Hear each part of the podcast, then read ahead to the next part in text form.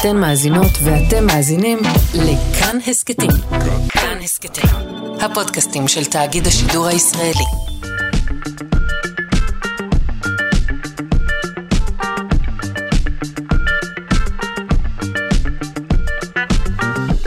שלושה שיודעים. שלום, ברוכים הבאים לשלושה שיודעים, כאן, בכאן תרבות, 104.9 או 105.3 FM. אנחנו היום עם מהדורה מיוחדת וחגיגית לראש השנה. אורח הכבוד שלנו באולפן היום יהיה הפרופסור דן שכטמן, חתן פרס נובל, שידבר איתנו פחות על כבישים ויותר על התחלות. בשעה השנייה נמשיך עם שלל שיחות שיעשו לכם מתוק על הנשמה, למשל נמלי אש או זנבות של עוברים. ועוד. העורך שלנו הוא רז חסון, המפיקה תמר בנימין, על הביצוע הטכני אלון מקלר, אני שרון קנטור. אנחנו משודרים בכל יום בשעה שבע בבוקר או בשעה שמונה בערב בשידור החוזר, וגם כמובן כהסכת בזמן ובמקום שמתאים לכם להאזין לנו, וזה כאמור מאוד מאוד כדאי. כל יום ובמיוחד היום. בואו נתחיל. אנחנו בתוכנית uh, החג המיוחדת שלנו, שמחים מאוד uh, שהגעת אלינו פרופסור דן שכטמן, חתן פרס נובל לכימיה וחתן uh, פרס ישראל לפיזיקה, איש מדע, איש חינוך, ואני יכולה, רק תאריך יכולים למלא תוכנית שלמה, אבל נשמח גם לשוחח קצת בכל זאת. אז שלום, מה שלומך? אני בסדר גמור, תוסיפי לרשימה את פרס וולף. נכון, נכון, צודק. אתה היום אה, גם, אגב, חבר האקדמיה של פרס וולף, נכון? אני עומד בראש אה, הפרס, כן. יושב ראש הפרס. כן. אה, אתה רוצה, אתה יודע מה, בוא נדבר טיפה על פרס וולף, שהוא אולי קצת פחות מוכר אה, מאשר הפרסים האחרים שציינתי, אבל בעצם הוא פרס מטרים, הוא פרס שמנבא את הנובל במקרים רבים. כן, גם נובל עושים עבודה טובה בבחירת הזוכים שלהם. אבל כן יש איזושהי קורלציה, נכון? נכון, בערך שליש מהזוכים שלנו בפרסים המקבילים מקבלים אחר כך את פרס נובל, ולפעמים באותה שנה. אוקיי, okay, אז זה כן קשור לאיזושהי עבודה טובה במיוחד שעושים בפרס וולף? נכון. יש לנו צוותים נהדרים שמשתנים כל שנה בתחומים השונים, והוועדות האלה בוחרות את הזוכים מקרב כל המועמדים מרחבי העולם. זה פרס בינלאומי, הפרס הבינלאומי הישראלי המדעי החשוב ביותר, כן. נהדר. אנחנו היום בעצם, בניגוד למנהגנו, לא נדבר איתך על נושאים uh, מדעיים פרופר, uh, לא נדבר על, uh, על כבישים דווקא, אלא יותר על התחלות uh, לרגל uh, תחילת השנה. ובעצם מה שאנחנו רוצים לשאול אותך זה איך הכל התחיל. הכל התחיל בערך בגיל שבע, כשסבא שלי קנה לי מתנה ששינתה את חיי. והמתנה הזאת הייתה זכוכית מגדלת. ואני עם זכוכית המגדלת התרוצצתי בשדות של רמת גן, היו שדות ברמת גן, והייתי מסתכל על כל מיני דברים קטנים, פרחים וכל מיני חרקים וגרגרי חול, ובאותה תקופה התאהבתי בעולם הדברים הקטנים. מאוחר יותר, בערך בכיתה ו', המורה לטבע הצהיר בכיתה, יש לנו מיקרוסקופ בבית הספר. הוא, אמרתי לו, אתה יכול להביא את זה לכיתה? כן, כן. כעבור שבוע מורה, מיקרוסקופ? כן, כן. אחרי הרבה בלבול מוח הוא הביא את המיקרוסקופ לכיתה, והוא אמר, דן, אתה הכי התעניינת, אז בוא תשב ותסתכל. הסתכלתי במיקרוסקופ, הוא שם שם איזה עלה, ויכולתי לראות את הכלורופיל זז. זה היה מדהים, לא, לא יכולתי להסיר את העיניים במיקרוסקופ. המורה אומר, דן, שב, תן גם לאחרים. לא, לא, רגע, רגע. איפה, אתה יכול להביא את המיקרוסקופ לכיתה כל שבוע? אומר, לא, לא, לא, רק פעם אחת. איפה אתה מחזיק את המיקרוסקופ? במחסן. אני יכול ללכת למחסן לעבוד לבד על המיקרוסקופ? הם לא, ילדים לא נכנסים למחסן. מורה גרוע, מורה גרוע, אתה רואה שילד מתעניין במשהו, תעזור לו. ככה זה התחיל. אוקיי, okay, אנחנו שומרים בצד את ההערה הזו, מורה גרוע. Uh, ואני רוצה לשאול אותך בכל זאת על השדות האלו ברמת גן ועל מה שתיארת עכשיו. כי אני חושבת הרבה על הבדלים באמת אה, בין ילדות של אז לילדות של היום, על אפשרויות אולי שעומדות אה, בפני ילד שאולי יש לו יותר זמן ויותר מרחב. אז מאשר היום, או שאני טועה? וגם היום יש אותו זמן, אותו מרחב, אותה רמה של קשב? קשה, קשה להגדיר, אבל ברור שהיום החיים של ילדים שונים לחלוטין. לדוגמה, בימי ילדותי, אם הייתי רוצה צעצוע, הייתי צריך לבנות אותו. מקרשים וממסמרים. אם הייתי רוצה לבקר מישהו, הייתי הולך אליו ברגל, יחף, בחול, בקיץ. שזה לא סתם, זה אומר שהרגשת בכפות רגליך את הטמפרטורה של המדרכה, ואת מזג האוויר, ואת משך הדרך. יש פה הרבה דברים. כן, לא היו מדרכות, נכון? חוץ מזה הכל בסדר. אוקיי. נכון. כן, וגם uh, היו חברויות שעליהן התבסס... היו חברויות כאלה שהן יותר אחד על אחד ובלי קשר עם ההורים.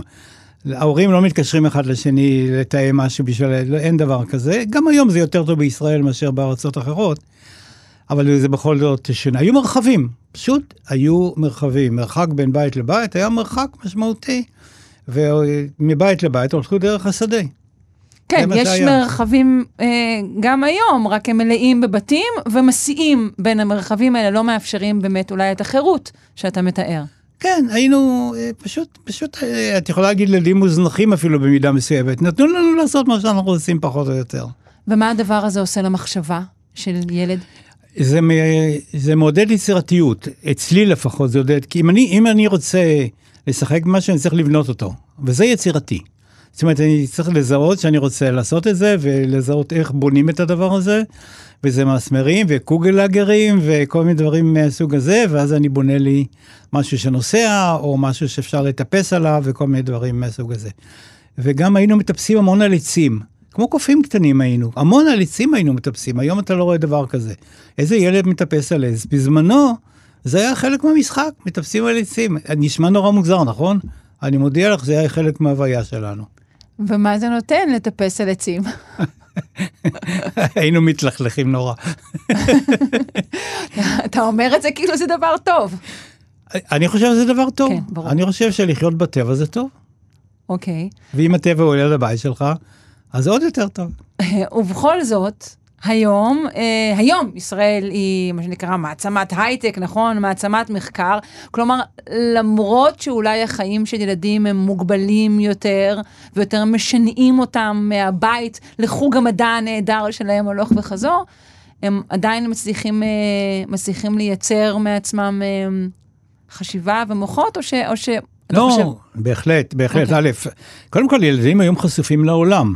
אני הייתי מיוחד בזה שהייתי חשוף לעולם, כי קראתי את כל האנציקלופדיות שהיו בעברית.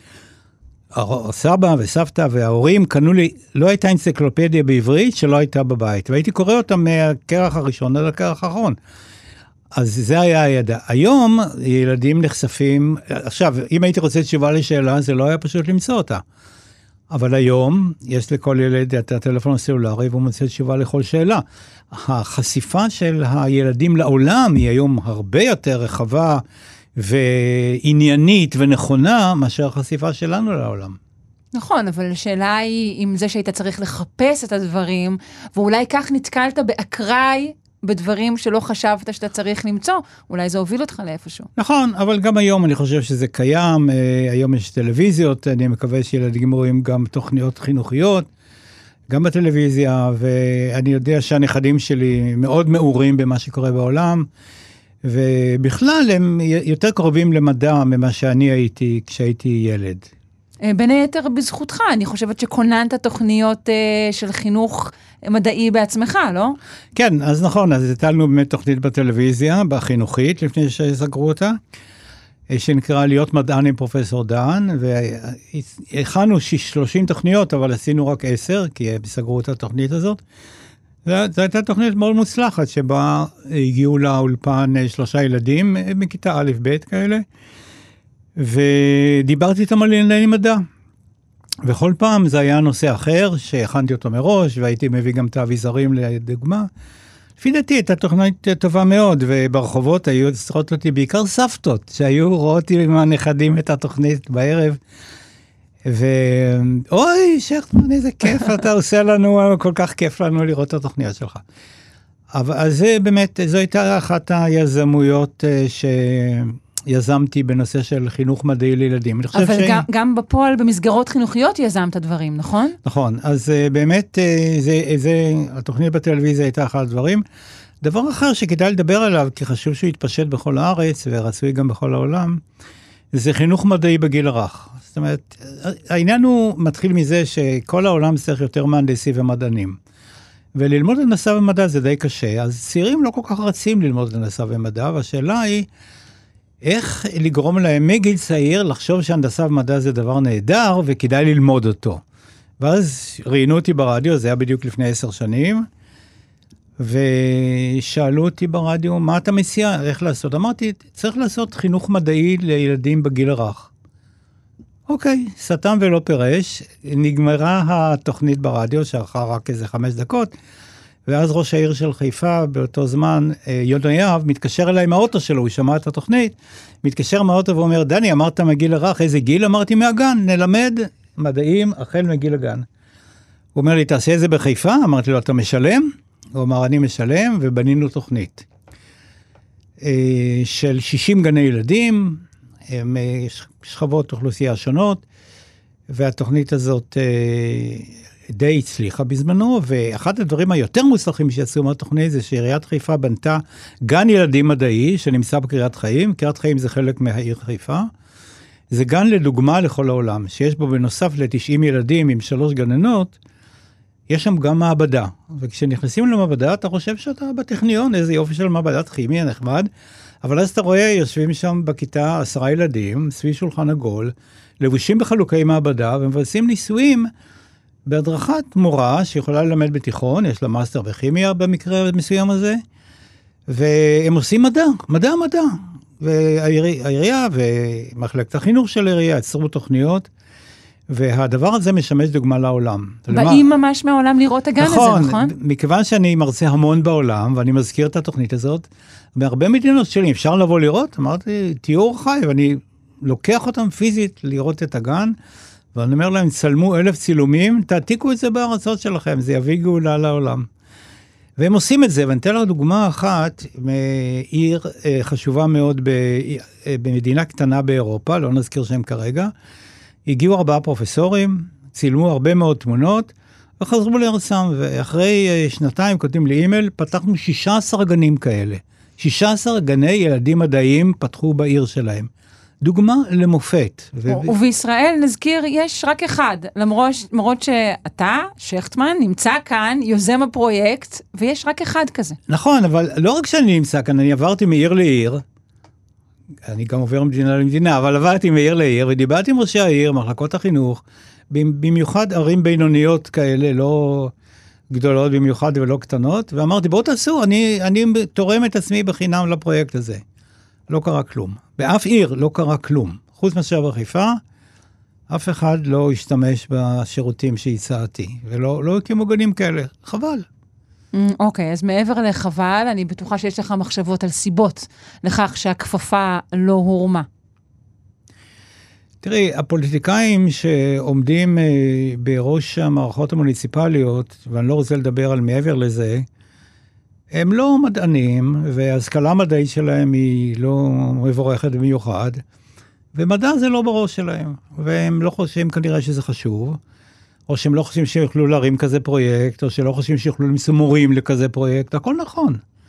מכל מקום, העובדה היא שבאף עיר שבה ביקרתי, וביקרתי בכמה וכמה ערים בכל הארץ, לא קרה כלום. זה עצוב מאוד, בעיקר בהתחשב באצטלה של ישראל, בכך שיש כאן כן אה, אה, אליטה מדעית. אני חושבת, תקן אותי אם אני טועה, שיש בישראל פער מאוד גדול בין באמת המוחות הגדולים והאליטה והאקדמיה לבין מה שמשתרך מאחור. כן, ובשולי ה... בשולי הקהילה משתרכים החרדים שלא מלמדים לימודי ליבה.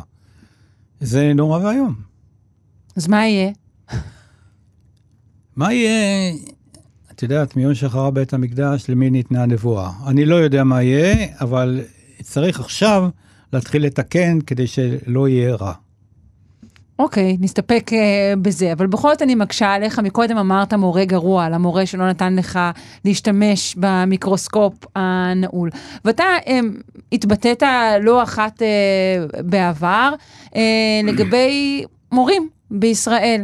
אה, אז למקרה שמישהו פספס את אחת ההתבטאויות שלך, אני רוצה לשאול אותך, מה אתה חושב כרגע על מורים בישראל, על מצבם, על מצבה של ההוראה? האם הבעיה נעוצה במורים עצמם, במשרד החינוך, בתקציבים? איפה שורש הבעיה שלנו? יש הרבה שורשים. בואי נתחיל מזה שיש בארץ מורים נהדרים.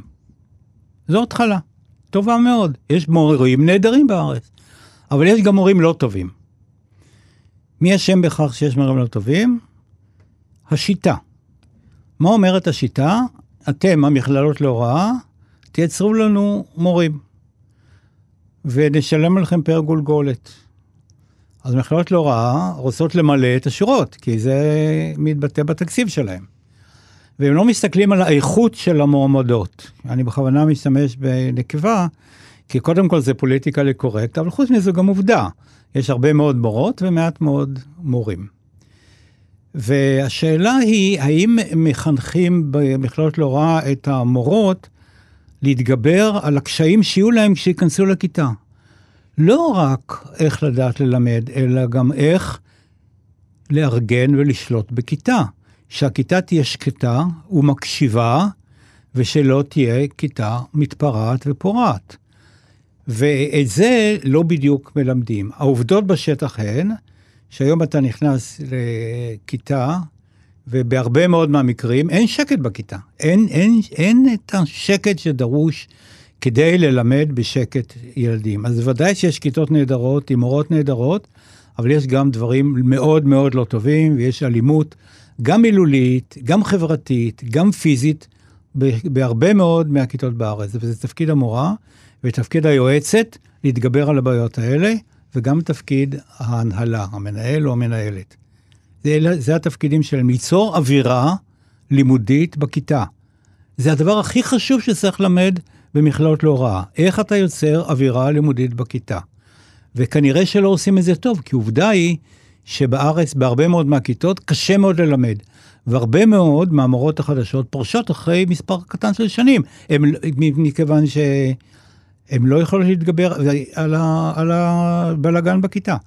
עכשיו, אומרים שזה בעיה של משכורות. אז המשכורות עלו, אני לא יודע אם המורים מתוגמלים עדיין כראוי, אבל המשכורות עול, עלו ועולות כל הזמן, וזה הופך לבעיה פחות ופחות חשובה. המשכורות זה כבר לא בעיה כל כך. כמו היכולת של מורה ליצור אווירה שקטה, רגועה ולימודית בכיתה.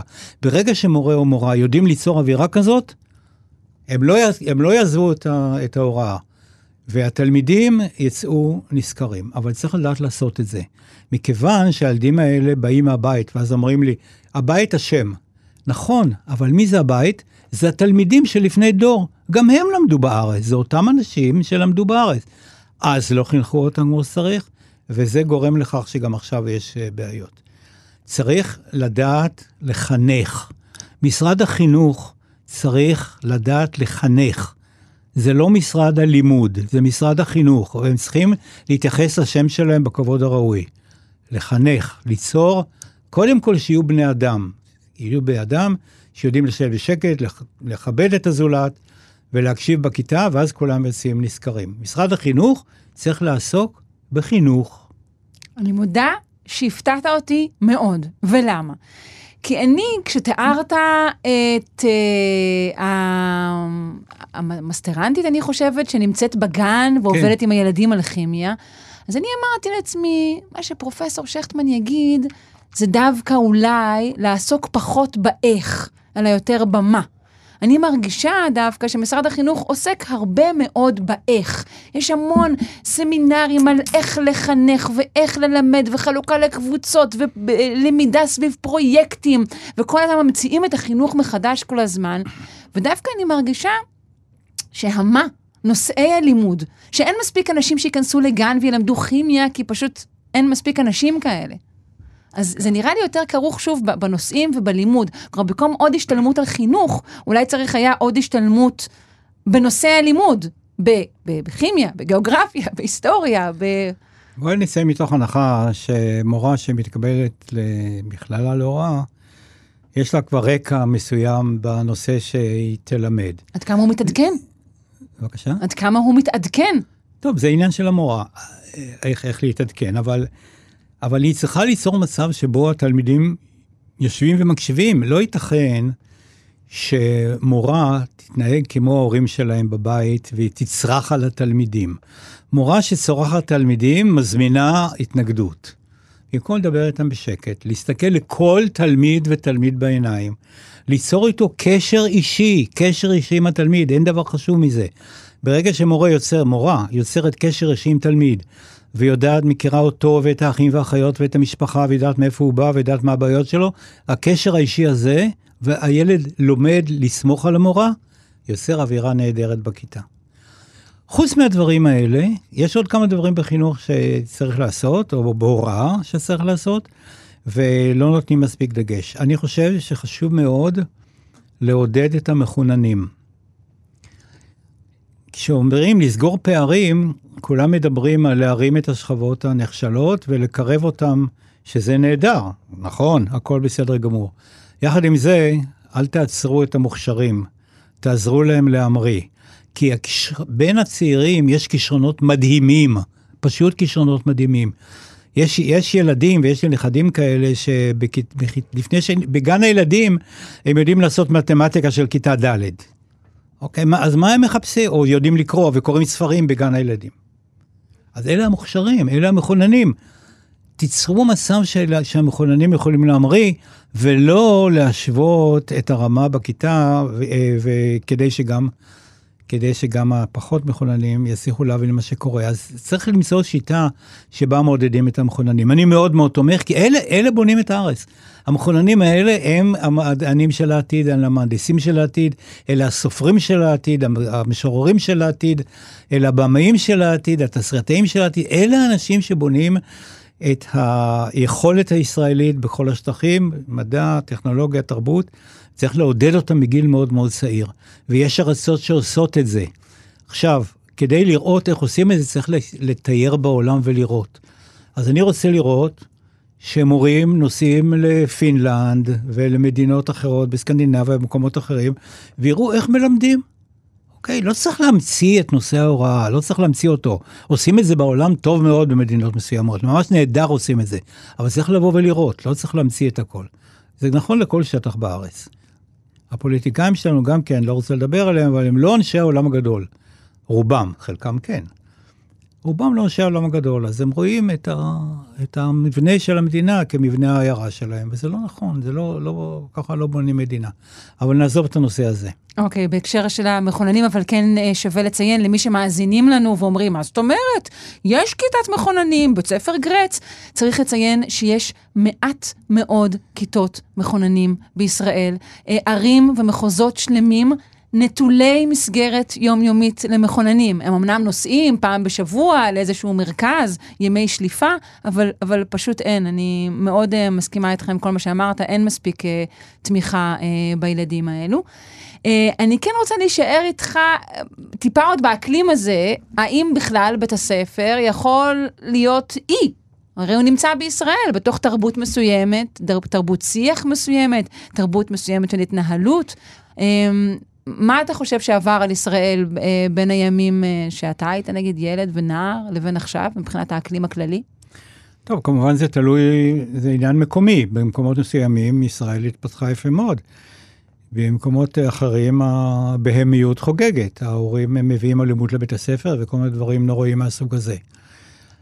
אז אה, בעיה קשה, אבל זו בעיה שראוי להתייחס אליה ואי אפשר להתעלם ממנה.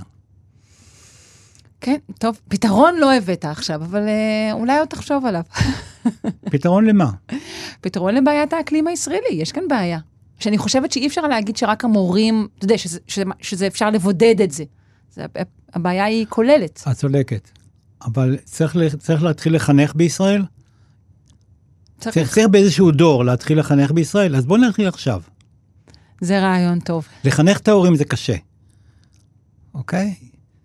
You can't teach all dogs new tricks. אי אפשר ללמד כלבים מסכנים טריקים חדשים. כן. את ההורים קשה לחנך, אבל נתחיל, אז נתחיל עם הילדים. מסכימה איתך. אה, כי היה איזה דיבור שאולי תהיה שר החינוך, נכון? לא סתם אני גוררת אותך לכל השאלות האלה. חלום חיי, להיות שר החינוך. אבל זה לא יקרה כמובן, כי בשביל להיות שר החינוך צריך להיות פוליטיקאי. ו... ואתה ניצלת מהפוליטיקה בעור שיניך. אני לא נכנסתי לפוליטיקה. אני לא חושב שנשיאות המדינה זה צריכה להיות אה, משרה פוליטית. זה שחברי הכנסת מחלקים את זה ביניהם, זה, זה, לא, זה לא מה שהחוק אומר. אוקיי, אז בסדר, הם יכולים לחלק את זה ביניהם, שיחלקו את זה ביניהם, אבל זה לא עושה הרבה טוב למדינת ישראל. וחוץ מחברי הכנסת, יש המון אנשים מוכשרים בישראל, המון. אני מכיר הרבה כאלה שהיו יכולים להיות נשיאי מדינת ישראל נהדרים. אין לי טענות לגבי נשיאים שהיו, זה לא הנושא, אני לא מבקר את הנשיאים, לא את הנוכחי ולא את קודמו ולא את האחרים. יש איתם קשרים טובים מאוד והכל בסדר גמור, וגם קרן וולס, קשורה תמיד לנשיא, ואת ההכרזה קרן וולס עושים בבית הנשיא, יש לנו באמת קשרים נהדרים. אבל נשיאות מדינת ישראל לא צריכה להיות נכס של חברי הכנסת שמחלקים ביניהם. לא. בוא שוב נחזור לאיפה שיצאנו ונדבר על התחלות, ועכשיו כן נחזור לעבודתך אה, וזו שזיכתה אותך אה, בסוף אה, בפרס נובל. זה לקח הרבה מאוד זמן. בעצם, נכון? מרגע הגילוי שלך ועד שקיבלת את הפרס. נכון, זה ארך 30 שנה. 30 שנה. במהלך 30 השנים האלו היו רבים מאוד שפקפקו בך. לא, זה לא נכון. אה, בשנים הראשונות, בשנים הראשונות היו שפקפקו, אה, מוביל הפקפוק נקרא לזה, כמו שקראת לזה, הראשי היה פרופסור אה, ליינוס פולינג, ראש הכימאים בארצות הברית במאה ה-20, באמת מדען יוצא מן הכלל. והוא, כדרכו, היה מאוד ביקורתי, ואמר, אה, אין קוואזי גבישים, רק קוואזי מדענים, הוא אמר את זה באנגלית כמובן, והקהל הריע. אה, אבל הוא טעה. ההבדל בין ליינוס פולינג ואלוהים, שאלוהים לא חושב שהוא ליינוס פולינג. ליינוס פולינג חשב שהוא מורם מעם, והוא היה באמת מדען טוב מאוד, אבל גם מדענים טובים טועים, והוא עמד על אה, דעתו בעניין הטעות שלו. והוא נלחם בי ובחברים שלי שבנו את, אה, את כל השטח במשך עשר שנים. זה התחיל ב-1984, והוא סיים את הוויכוח ב-1994, כשהוא נפטר. אז אה, זה היה סיום העניין הזה, אבל בסופו של דבר הוא נשאר לבד. זאת אומרת, המתנגדים פשוט עזבו אותו ולא, כבר לא היו מתנגדים חוץ, חוץ ממנו. זה ברור שזה מדע חדש, וכבר כל העולם מדעי הסכים. אני, לא שאלה שחשבתי שאני אשאל אי פעם מישהו, אבל במה שתיארת, המשפט הזה, הסיטואציה הזאת, מול באמת אה, גדול המדענים בארצות הברית, אני נאלצת לשאול, איך הרגשת? אני אתאר לך את הרגשתי במשך שלוש תקופות. אוקיי. Okay. Okay. בהתחלה זו הייתה הרגשה מוזרה כזאת, כי אחד כזה מתקיף אותי, ו...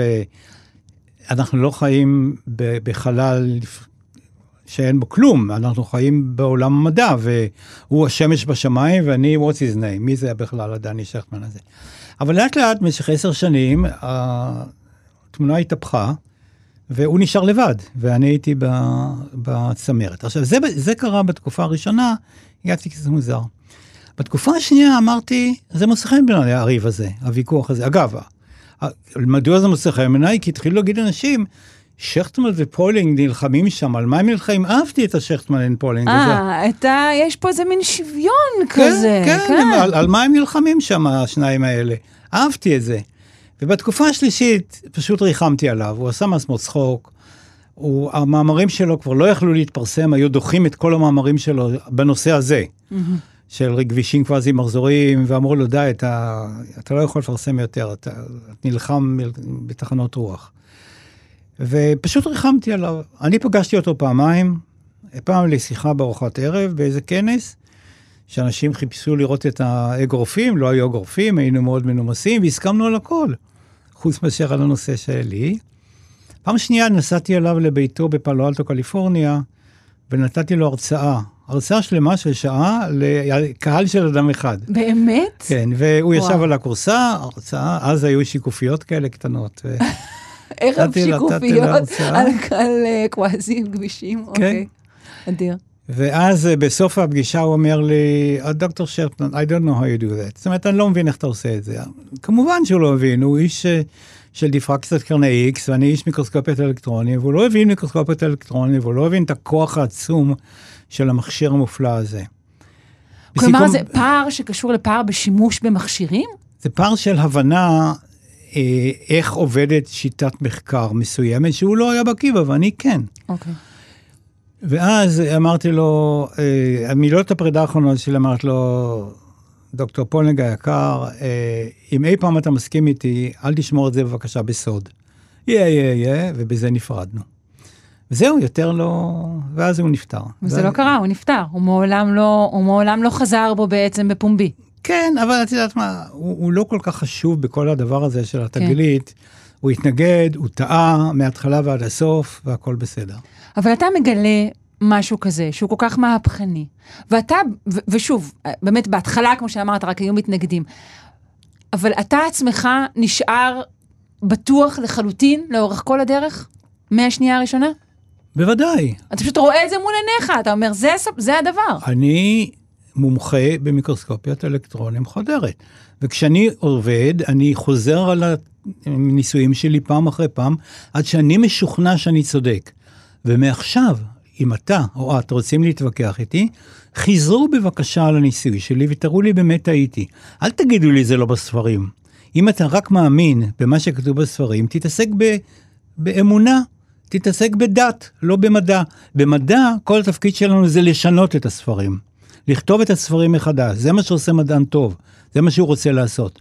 אם אתה רוצה רק להאמין מה שכתוב בספרים, תתעסק בדת ותהיה כומר או תהיה רב או תהיה אה, קאדי או מה שאתה רוצה להיות, אבל לא מדען, אוקיי? תפקידנו זה לכתוב את הספרים מחדש.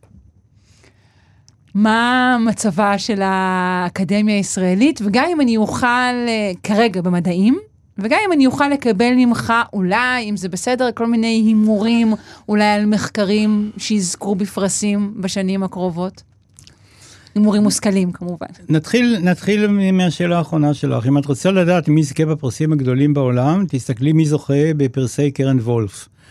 מנבא טוב מאוד, יש לנו ועדות נהדרות, הן בוחרות, בוחרות את הזוכים הטובים ביותר מרחבי העולם. מסורתית, הרבה שנים אנחנו יודעים לעשות את העבודה. תסתכלי מי זכה השנה, תראי מי יזכה בפרסים בשנים הבאות. ורוב הפרסים אי אפשר כבר לזכות אחרי וולף, כי כבר אי אפשר, לא נותנים. זאת אומרת, אם זכית בנובל או בוולף, הם אומרים, אתה לא יכול לזכות בפרס שלנו, שהוא נחות יותר.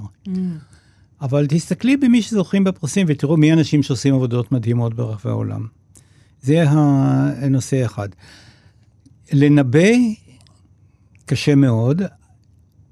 תרשי לי להיכנס רק לכמה דברים. כן, אני אשמח שממש תתן לנו אפילו כמה דברים, כי לא כולנו מעודכנים ממה שקורה אוקיי, בפרס וולף. בואי, תני לי להרחיב רגע אחד את היריעה. המדע והטכנולוגיה וכל דבר אחר מתקדם, מתקדם בשני, בשתי שדרות. שדרה אחת זה שדרת הרבולוציה, שדרת המהפכה. שדרה שנייה זה שדרת האבולוציה, שדרת ההתפתחות. הכל מתחיל במדע, נתרכז רגע במדע, ברבולוציה, במהפכה. מי שמגלה משהו חדש, ואז מתחילה האבולוציה. מכאן ואילך אנחנו צריכים להחליט מה אנחנו עושים עם הדבר הזה. ואז המון אנשים מתלבשים על התגלית ומנסים לראות אפליקציות, בודקים תכונות, הם מחשבים כל מיני חישובים, בונים מדע שלם סביב התגלית. כמו אצלך, אתה הבאת רבולוציה, ואז אנשים לקחו את זה להרבה מאוד שימושים. נכון שזה האבולוציה, כן. ההתפתחות. מהמם. יופי. עכשיו, את ההתפתחות אפשר לנבא. את הרבולוציה, את המהפכה, אי אפשר לנבא. פתאום בא מישהו, מגלה משהו חדש, איש לא חשב על זה, ועל זה הוא מקבל וולף ונובל וכן הלאה, ואז מתחילה האבולוציה. עכשיו, את האבולוציה אפשר לנבא. לדוגמה, אני אתן לך דוגמה. אני אומר לך בוודאות, בעתיד יהיו רק מכוניות חשמליות, ולא מכוניות שמונעות בבנזין. איך אני יודע? כי זה התחיל. לא רק שזה התחיל, אלא באירופה ב-2035 יהיו רק מכוניות כלומר, חשמל, חשמל. הרבולוציה כבר מאחורינו, וכעת זו רק שאלה של אבולוציה. נכון, אבולוציה. כן. עכשיו, אז במה האבולוציה? האבולוציה אומרת, צריך בטריות יותר טובות למכוניות. זה טכנולוגיה, זו אבולוציה, ואני אומר לך, היום יהיו, יהיו בטריות כאלה. מצברים, סליחה, בעברית. כאלה, אוקיי? אוקיי. זה נושא אחד. נושא שני ברפואה. אני אומר לוודאות שיותר ויותר מחלות סרטן ירופאו, ידעו לרפא יותר ויותר מחלות סרטן, ולחולים, המלצה שלי, תישארו בחיים עד שימצאו את התרופה. אוי, אוקיי, תודה על ההמלצה. מאה אחוז. אני מקווה שאת לא חולה. לא, אני לא, אבל כל המאזינים ודאי רושמים לעצמם להישאר בחיים. כן. עד שמגלים את התרופה, נכון. זה תמיד היה נכון. זה, זה נושא האבולוציה. האבולוציה לוקחת הרבה זמן. התגלית לפעמים לוקחת דקות, ועשית תגלית, פיצוץ לא נורמלי, פתאום ראית אובזרבציה, סליחה, תצפית שאיש לא ציפה לה ועשית תגלית. האבולוציה, זה לוקח הרבה זמן. אתן לך דוגמה מהקריירה שלי, דווקא בשטח uh, מתכות. אני בפוסט-דוקטורט שלי עבדתי על פיתוח של חומרים לטורבינות של מנועי מטוסים.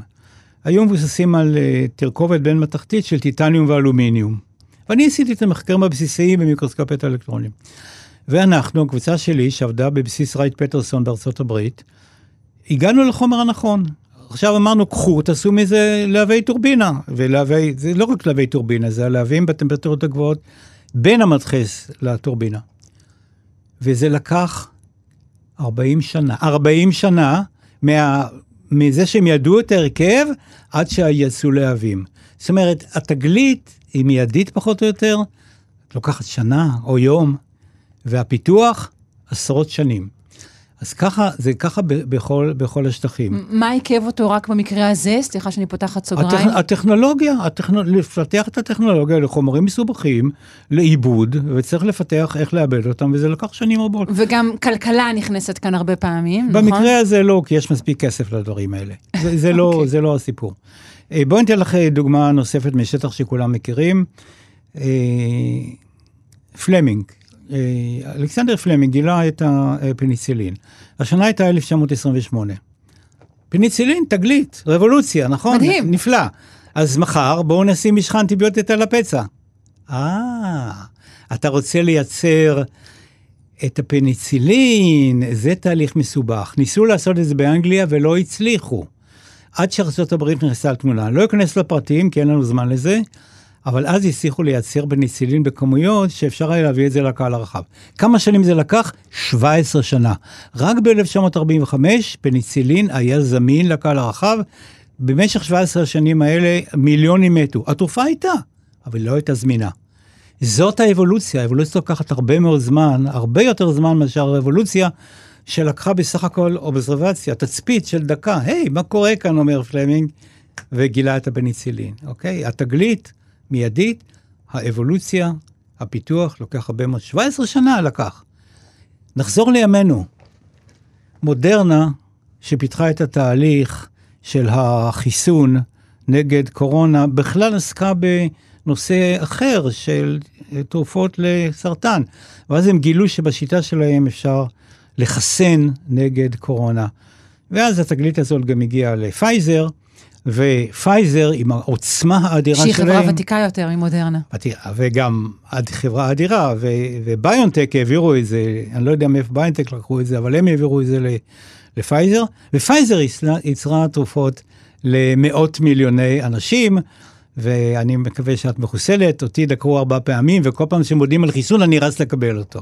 כי אני מאוד, ועובדה, שבאמת לפני מספר שבועות, אחרי הרבה שנים שלא שמרתי קיבלתי קורונה, וזה היה כל כך קל שלא האמנתי שאני קורא, אבל בדקתי את אה, בדיקת האנטיגן, ויעשו שני קווים. תראו, שני פסים. אז אמרתי לאשתי, בדיוק, תראי, כעבור כמה ימים גם היא הייתה חולה. אוקיי. Okay. זה אומר שיחסים בינינו טובים. נכון. אז, אה, וזה עבר כאילו כלום, כי מין, אה, אפילו לא שפעת אצלי היה, מין הסתננות קלה כזאת, אחרי כמה ימים זה נעלם. וזה בזכות החיסונים. כן. לפני שהיו חיסונים, אנשים מתו, אנשים חזקים ממני מתו מהדבר הזה. אבל ו... אתה טוען שהטכנולוגיה הזאת, היא גם, זאת שנגלתה בעצם בזכות הקורונה, היא שער להרבה מאוד דברים עכשיו, נכון? נכון, אבל בדיוק, אבל זה לא קרה בזכות הקורונה, זה קרה בזכות זה שמודרנה עבדה על פיתוח תרופות נגד סרטן. משם זה התחיל. הקורונה זה היה ענף צדדי מאותו פיתוח, סליחה, חיסון mm-hmm. נגד קורונה. כן. היה ענף צדדי, ואני מקווה שעכשיו הם עובדים על זה חזק מאוד, ובטח גם פייזר עובדים על זה עכשיו חזק מאוד, אני לא יודע. כן. באיזה שלב נכנסים אה, פרסים, כמו אה, פרס וולף, וכמובן שהיה נובל, בין הרבולוציה לאבולוציה? באיזה שלב על פי רוב המדען יקבל את, ה, את הפרס? יש מדענים שמקבלים את הפרס תוך שנה.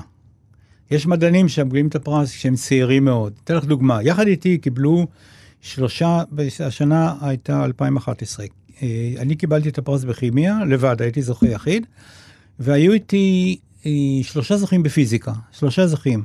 מה גילו שלושת הזוכים האלה? שניים מארצות הברית ואחד מאוסטרליה. הם גילו שלא רק שהיקום מתפשט, שזה ידעו קודם, אלא הוא מתפשט בתאוצה. עכשיו, הם קיבלו את הפרס כמעט מיד, שלושתם. וביניהם היו שניים כל כך צעירים שהם באו עם ההורים שלהם. אני באתי עם הנכדים. וואו. הם באו עם ההורים. אוקיי. אז הם קיבלו את זה מיד. אוקיי, כי זו הייתה תגלית שממש הרעישה סיפים. כן. כן, הרעישה את העולם. Uh-huh. ממש קיבלו את הפרס כמעט מיד. אז זה שונה, לפעמים כך, לפעמים כך. אוקיי. Uh, עכשיו אני חוזרת לבקשה שלי, שאולי תיתן לנו, uh, אם אתה יכול, uh, שוב, תחזית, הימורים uh, על, על אנשים שיזכו מבין uh, בכירי החוקרים שלנו, או על מחקרים. יש דבר כזה שאתה יכול לדבר עליו? אני לא מוכן לנבא. אני אומר לך שבזה עוסקות הוועדות שלנו, ועדות פרס וולט, ואחר כך ועדות פרס נובל, עוסקות בזה. אני לא מסתכן לנבא, יש הרבה מאוד חוקרים בארץ ובעולם נהדרים, שעובדים על uh, משימות מדהימות ויקדמו את העולם שלנו, והתגליות האלה יפורסמו אחת אחרי השנייה, ותמיד צריך ללכת ולקרוא את המאמרים המקוריים. לא רק מה שכתוב בעיתונים, שזה חשוב מאוד שמביאים מדע לציבור הרחב, וגם שהרדיו וגם שהטלוויזיה מביאים מדע, זה מאוד מאוד חשוב לקרב את כולם אה, למדע. אבל מי שמתעניין ברצינות צריך ללכת למאמר המקורי ולהבין בדיוק מהי התגלית. ואני מאוד ממליץ לאנשים אה, לקרוא את המאמרים המקוריים. אם אתם קוראים על משהו בעיתון, תגלית שמעניינת אתכם, תחפשו את המאמר המקורי ותקראו אותו. כן, על פי רוב הוא זורק, אה, אני שמה לב כאן בעבודתי הלא ארוכה בתוכנית, אה, שזה זורק לפעמים אור אחר לגמרי, גם לפעמים הרבה יותר סקפטי, אה, כמובן שהרבה יותר מעמיק, אבל באמת הכותרות שאנחנו מקבלים כאן זה, זה פצצות צהובות על פי רוב, וזה אה, מהפכה אדירה, ורגע, כמו שאתה אומר, המהפכה רק מתחילה והיישום ייקח עוד הרבה זמן. יש פער מאוד גדול בין הבשורה לבין היישום שלה. בדיוק כך. אני רוצה להחזיר אותך, ורק בגלל שבמהלך השיחה הזאת, אני חושבת שהזכרת את הנכדים לפחות פעמיים, וגם את אשתך. אני רוצה לשאול אותך שאלה שאולי היא אישית קצת, ואתה מוזמן לא לענות. עד כמה מי שאתה, אדם שגם הישגיו הם, הם כבירים, אה, לחיים אה, של אדם אחד. וגם אתה אה, איתנו, בגילך, סופר ערני, אה, מעודכן בכל מה שאפשר להיות מעודכן, אה, וחייך, טפו טפו, נראה לי טובים מאוד, גם הקורונה עברה עליך בקלות, הכל בסדר. עד כמה הדבר הזה קשור... אמ, גם לתכונות אופי שלך, שלא קשורות לידע שרכשת, לתכונות אופי, וגם עד כמה זה קשור אה, אולי למבנה המשפחתי שלך, לחינוך שקיבלת, דברים כאלה שהם לא קשורים לידע שלך. נכון. אז באמת נתחיל אולי מאשתי, שהיא אה, מחנכת אה, דגולה, אני מאוד מאוד מעריך את הידע והתובנה שלה, והיא מדריכה, היא מוכרת לכל יועצת במדינת ישראל, ו... אה, הרבה מאוד, כל מערכת החינוך מכירה אותה, ולא רק בארץ, בעולם, היא ידועה בעולם, ולפני כמה ימים חזרה מארצות הברית מסדרה של סדנאות שהיא העבירה בארצות הברית. כן, נגיד פרופסור היא... ציפורה שכטמן, כן. נכון, מאוניברסיטת חיפה, היא פרשה, אבל היא עדיין פרופסור ציפורה שכטמן. והיא כותבת ספרים וזה. אז זה מתח... מזה זה מתחיל. אז אני והיא זה הגוש שחינך ארבעה ילדים, ש... ואנחנו...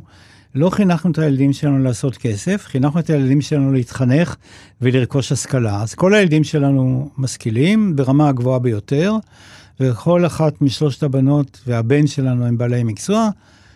כל הבנות עוסקות בפסיכולוגיה, והבן הוא פיזיקאי והוא פרופסור בטכניון. והוא מצליח מאוד. ולבן הזה יש ארבעה בנים, וגם הם מוכשרים ביותר, גם אשתו מוכשרת ביותר, אנחנו כולנו מכל הצדדים אנשים משכילים, גם שאר הילדים שלנו, כולם גם, גם הם וגם כולם ניסיון אנשים משכילים. פה בתוכנית ישר אומרים, טוב, זה גנטיקה. חלק מזה זה גנטיקה, נכון, חלק מזה זו האווירה בבית, אז זה על מה שמים דגשים, איך אתה הופך את הילדים שלך לבני אדם, איך אתה הופך אותם לאנשים שהמוסר מתווה להם דרך של התנהגות, איך אתה עושה את זה? איך אתה מעביר את הילדים שלך למצב שבו הם יודעים להעביר את המסרים לילדים שלהם, אוקיי? אז אלה הדברים החשובים, וזה עשינו טוב מאוד, ואני רואה את ההתנהגות של הילדים שלנו, של אשתי ושלי, איך הם מעבירים את הערכים האלה לילדים שלהם, וכולם באמת מצטיינים ונהדרים.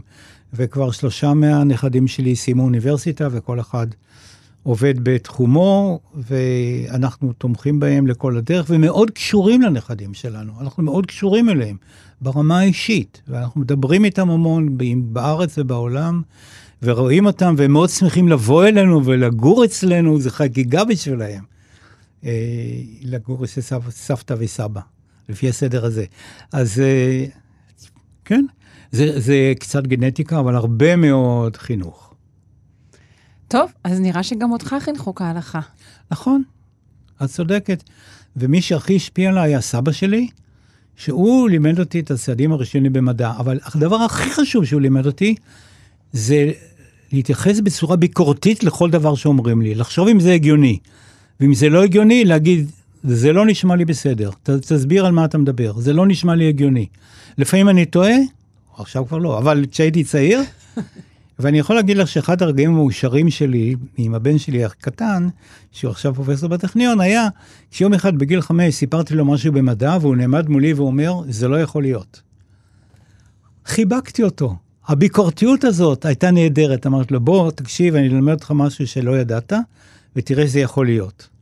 הסברתי לו, זה טוחן בראש, אומר, כן, זה יכול להיות. בבקשה. אז זה ההישג הגדול. קודם כל הביקורת, זה... ואז הקבלה של ההוכחה.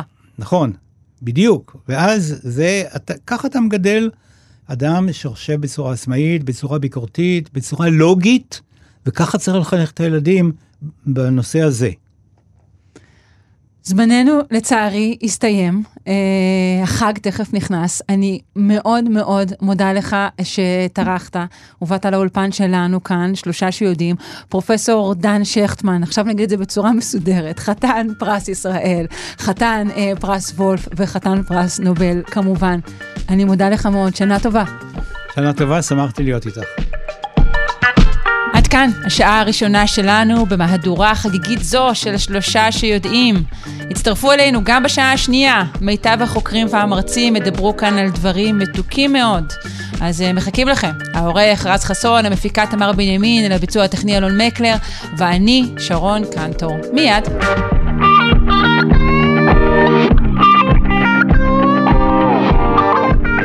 בשעה הזו נדבר על ראשים ועל זנבות, על תפוחים ועל דבש, אבל הכל מהזווית המדעית והמחקרית כמובן. אם אינכם יכולים להאזין לנו, אה, תמיד יש לנו את ההסכת שלנו, אליו אתם יכולים אה, להאזין אה, בכל שעה ובכל מקום. אנחנו מתחילים. שנה טובה ומתוקה לכם, מאזיני שלושה שיודעים. אבל האם זה בכלל איחול טוב? לאחל שנה טובה ומתוקה?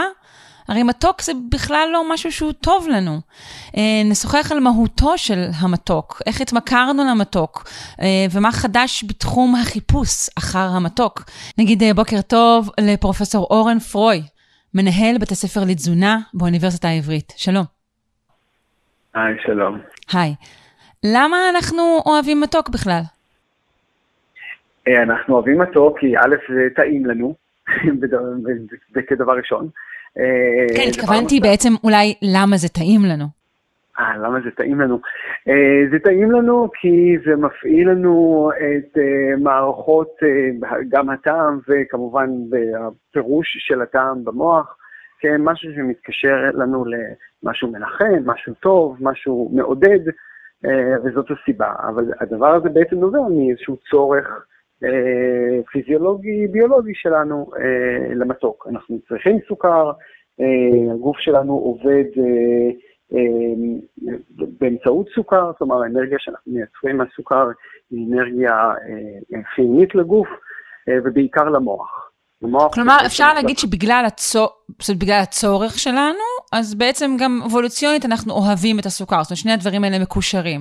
אבל היום בעצם הסוכר מקוטרג, כלומר, אנשים ממש אומרים לך להימנע מכל סוג של סוכר. מה זה הדיבור הזה?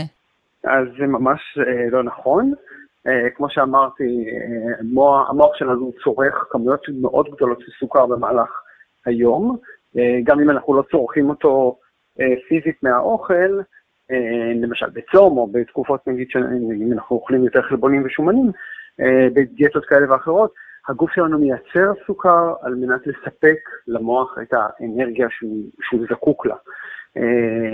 אז ככה שאנחנו, המוח שלנו, רק לתת מספרים, המוח שלנו צורך בסביבות 120 גרם גלוקוז ביום. גלוקוז זה חד סוכר, הסוכר הלבן שאנחנו שותים הוא בעצם דו-סוכר, שבנוי מגלוקוז ופרוקטוז, אז הגלוקוז עצמו, או הגלוקוזה, כמו שמוכרת אצל שפים, כאלה שמוסיפים את זה לכל מיני מאכלים, המוח צורך 120 גרם גלוקוז ביום לפעילות בסיסית שלו. כלומר, ככה זה כל יום. איך צריכים... הגוף מייצר סוכר, נגיד, כמו שאמרת, גם בעיתות שהוא אינו צורך סוכר? הכבד מייצר סוכר, שוב, על מנת לספק את, את הצרכים של המוח, כי המוח לא יכול לצרוך דברים אחרים במצבים רגילים, הוא, הוא צורך אך ורק גלוקוז כחומר אנרגיה.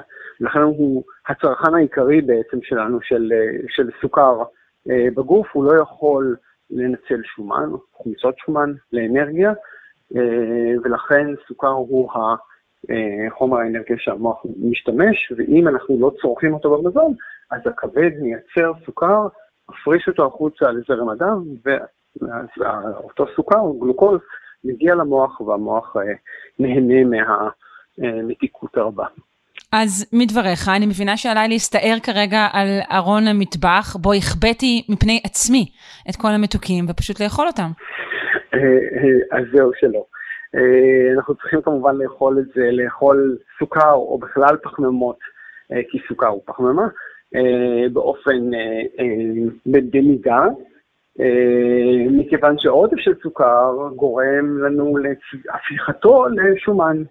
ואז אנחנו צוברים שומן ומשמינים, וכמובן השמנה גורמת למחלות לב וכלי דם וכולי, וכמובן עוד דברים אחרים, ואנחנו לא רוצים את זה. ולכן אנחנו כן צריכים למנן את כמות הסוכר שאנחנו צורכים. ובאופן כללי, כדאי לא לצרוך סוכר פשוט, זמין, אלא סוכר מורכב יותר. שיש רכיבים נוספים ש... באותו, באותם מאכלים שאנחנו אוכלים, כי ככה הספיגה של הסוכר היא הרבה יותר איטית. רגע, שהסוכר עצמו מורכב, או שפשוט המאכל מכיל כל מיני דברים שביחד ייצרו ספיגה טובה יותר? המאכל מכיל גם דברים שהם למשל חלבונים ופחמימות יחד. פשוט הספיגה של הסוכר היא הרבה יותר איטית אז, אין לנו עלייה מאוד דרמטית אה, אה, של רמות הסוכר בדם, כי עלייה גבוהה מאוד ומהירה של סוכר בדם אה, גורמת גם לסילוק מהיר שלו, מה שגורם לנו פתאום לצניחה של ברמות הסוכר הזמינות לאנרגיה, אה, ואז אנחנו דווקא מרגישים עייפות. זאת אומרת, האם ניתן לטעון, וזה נראה לי מה שמתכוונים אלו שמדברים על הימנעות מסוכר, זה שהסוכר קיים בעצם בכל המזונות שאנחנו אוכלים גם בלי מזונות שיש בהם סוכר, לכן אין צורך להוסיף סוכר על שום דבר? נכון, נכון. כדאי לא לצרוך סוכר כסוכר, אלא לצרוך אותו כפחמימה, ופחמימה, שוב, לא כפחמימה ריקה, מה שאנחנו קוראים, כמו למשל קמח, קמח לבן, אלא משהו שמשולב ביותר רכיבים אחרים, חלבונים וכולי, וככה אנחנו אה, אה, מפרקים את ה... סופגים את הסוכר בצורה הרבה יותר איטית, נכונה, למשך זמן, אה, ולא בבת אחת, שבעצם לא, לא, לא כל כך עוזרת לנו.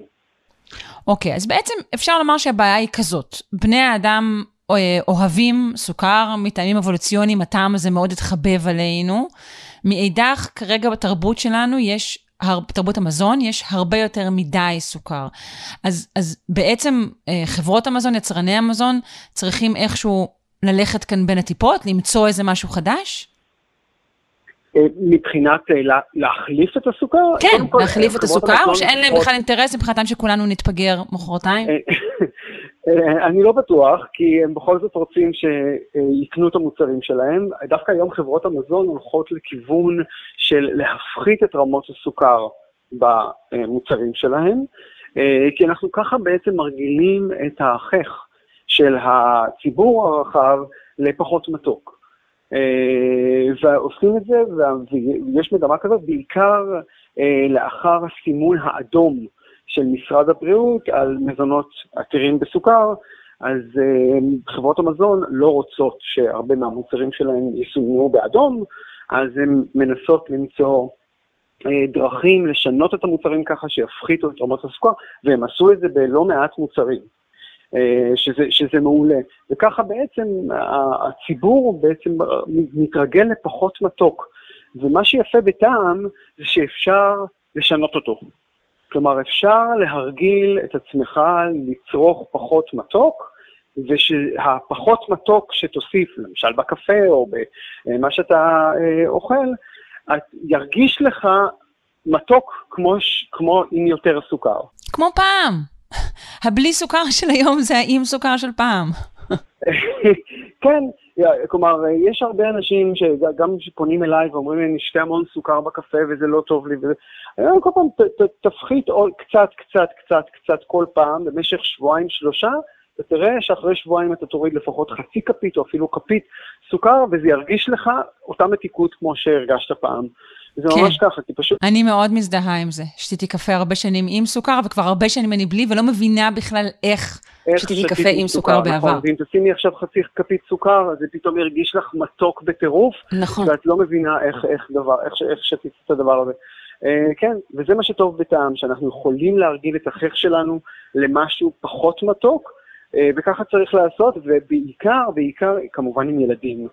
כי הם לא יודעים אה, משהו אחר, כלומר, לרמות המתיקות שלפחות אני, כשהייתי ילד, אה, אה, נחשפנו אליהם, וכדאי להרגיל אותם לפחות ופחות, פחות ופחות מתוק, כדי שלא יצרכו יותר מדי סוכר, כמובן, מגפת ההשמנה שאנחנו כבר רואים בילדים, אה, ילדים חולי סוכרת סוג 2, שלא נרא, לא נראה ב, לפני 30 ו-40 שנה.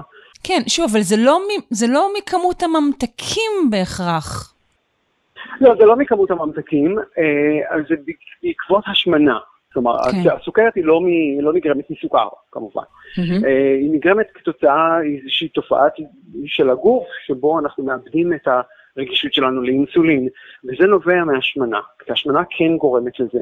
אז זה קורה אצל ילדים שהשמינו מאוד, בעיקר כאלה שאכלו לא רק סוכר, גם שומן, אבל בכלל צריכה לא נכונה של, אה, אה, תזונה לא נכונה שגרמה להשמנה, ובעקבות זה למה שאנחנו קוראים תנגודת לאינסולין, שהיא בעצם אה, סוכרת, סוג 2. סוכר לא גורם לסוכרת, כן. השמנה היא זו שגורמת. אוקיי. Okay. Uh, מדברים uh, הרבה, וגם יש בשוק הרבה מאוד תחליפים, אבל גם להם יש בעיות, וגם הם לא מייצרים, אני חושבת, את מה שאמרת, שזה אולי גמילה מה, מהטעם של הסוכר. נכון, נכון. התחליפים, יש כל מיני סוגים של תחליפים. אה, יש תחליפים שהם רב קהלים, כמו הסורביטול וכל מיני כאלה, שאני לא רוצה להיכנס כאן עכשיו לשמות ו- וכולי, אבל הם גורמים לתופעות לוואי כאלה ואחרות, כי זה כל מיני חומרים כימיים שלא מתפרקים טוב במערכת העיכול, חלקם. אה, יש חומרים אחרים שהם אה, לא מהמשפחה הזאת של הרב כהלים, שהם כמו האספרטים למשל ששמים אה, בשתייה הממותקת, והם גורמים לתופעות אחרות. אז כל תחליף כזה או אחר נמצא בספרות המדעית אין ספור מאמרים לפה ולפה, מזיק או לא מזיק. אה, מה נכון זה אה, שאלה מאוד טובה, כי אנחנו לא יודעים באמת מה נכון. מה שכן, צריך לזכור שהממתיקים האלה נמצאים בכמויות מאוד קטנות, כי האפקט שלהם הוא נורא נורא חזק. אז הכמויות הקטנות האלה, במינונים המותרים, לא ידוע כמזיק בצורה, בצורה משמעותית. אוקיי. Okay. ולכן, אבל שוב, אם, אם לא יודע מה, בן אדם ישתה שתייה עם איזשהו ממתיק מהבוקר עד הערב, אז, אז אין, אין פיקוח על כמה אנחנו צורכים מזה. ולכן כדאי לצרוך כמה שפחות מזה. כן, כן, טוב, באייטיז לא ידענו. המחקר מנסה לחפש אחר אה, צורות חדשות של מתוק, גילויים חדשים בתחום הזה? כן, כן. אז כל הזמן מחפשים, אה, מחפשים אה, אה, אה, ממתיקים חדשים. אה, העניין עם ממתיקים גם, אה, הרבה מהממתיקים יש להם גם אה, מה שאנחנו קוראים after taste. שאנחנו אה, מרגישים שזה, כלומר, יש אנשים שנורא רגישים לזה גם, שברגע ששותים איזה משהו עם ממתיק, אז מיד מרגישים אחרי זה איזו תחושה בפה אה, שלא מרגישים עם סוכר. אה, זה ה-after taste שאנחנו קוראים. זה זנב מלאכותי שכזה, נכון? כן, כן, זנב מלאכותי כזה, זה משיכה בלשון כזאת שמרגיש לנו שזה לא זה. יש אנשים שרגישים לזה יותר, יש אנשים שרגישים לזה פחות, יש אנשים שפשוט מתרגלים לזה עם הזמן ולא מרגישים את זה. אה, אז, אז זה משהו שמאוד מאפיין אה, אה, ממתיקים מלאכותיים, ואחת מהדרכים במחקר זה לנסות לשנות את המולקולות הכימיות בצורה כזאת שיהיה כמה שפחות אפטרטייסט. זה, זה, זה חזית אחת של המחקר, של לעבוד על, על ממתיקים מוכרים, אבל לשנות אותם כימית ככה שיהיה פחות אפטרטייסט. דבר נוסף זה כמובן לחפש ממתיקים מעולמות אחרים שייתנו אפקט מתוק, גם לא יהיה להם after taste וגם יהיו ממשפחה אה, אחרת או חומרים אחרים שלא מזיקים או לא גורמים אה, לנזק. אנחנו נאלצים להיפרד, אני אאחל גם לך אה, שנה טובה ומתוקה, לפחות, אה, אתה יודע, מתוקה סימבולית. אז תודה רבה לך, פרופ' אורן פרוי, מנהל בית הספר לתזונה באוניברסיטה העברית. שנה טובה. תודה רבה, שנה טובה.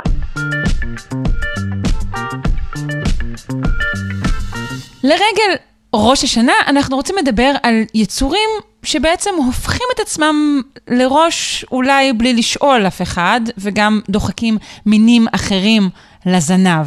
אכן כן, מינים פולשים.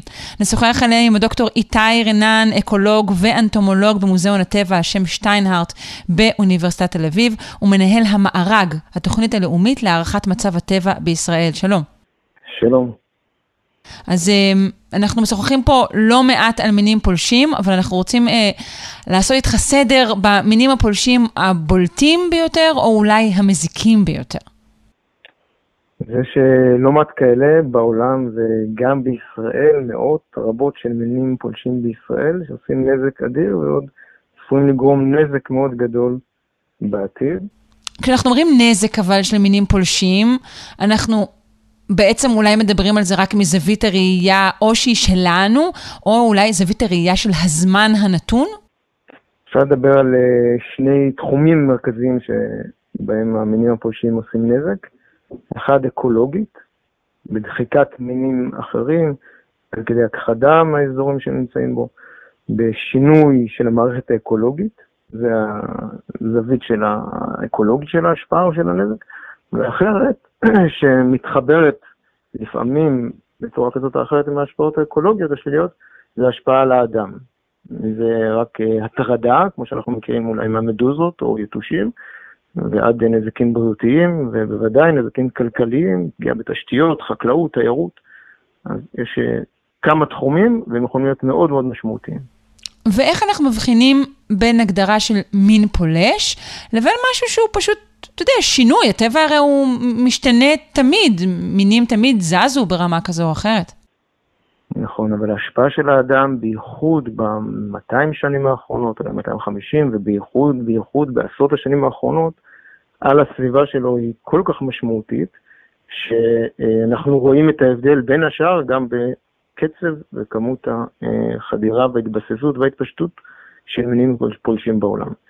אז אם בעבר מינים במהלך מאות או אלפי שנים השתנתה התפוצה שלהם, אנחנו רואים שינויים אדירים שקורים בתפוצה של מינים מסוימים, מינים שהם בהמשך נגדיר אותם כמינים פולשים. אה, והקצב הוא אחר לגמרי, הקצב כלומר, זה קשור, קשור בראש ובראשונה לפעילות האדם. בהגדרה מינים פולשים הם מינים שהובאו על ידי אדם בצורה מכוונת או בטעות, או בלי כוונה הגיעו אה, למקום חדש שהוא מחוץ לאזור התפוצה שלהם, מחוץ לאזור התפוצה הטבעי. וזה נכון לבעלי חיים, צמחים, פטריות. אוקיי, אז בואו באמת אה, נכיר כמה מהם. אפשר, אה, אולי שווה לדבר על נמלת האש הקטנה. או, ש... תמיד שווה לדבר על נמלת האש הקטנה. נכון, כי היו מקים אותה רבים לפני עשר שנים מעטים, ובעוד עשר שנים כולם כולם לצערי בארץ הכירו אותה.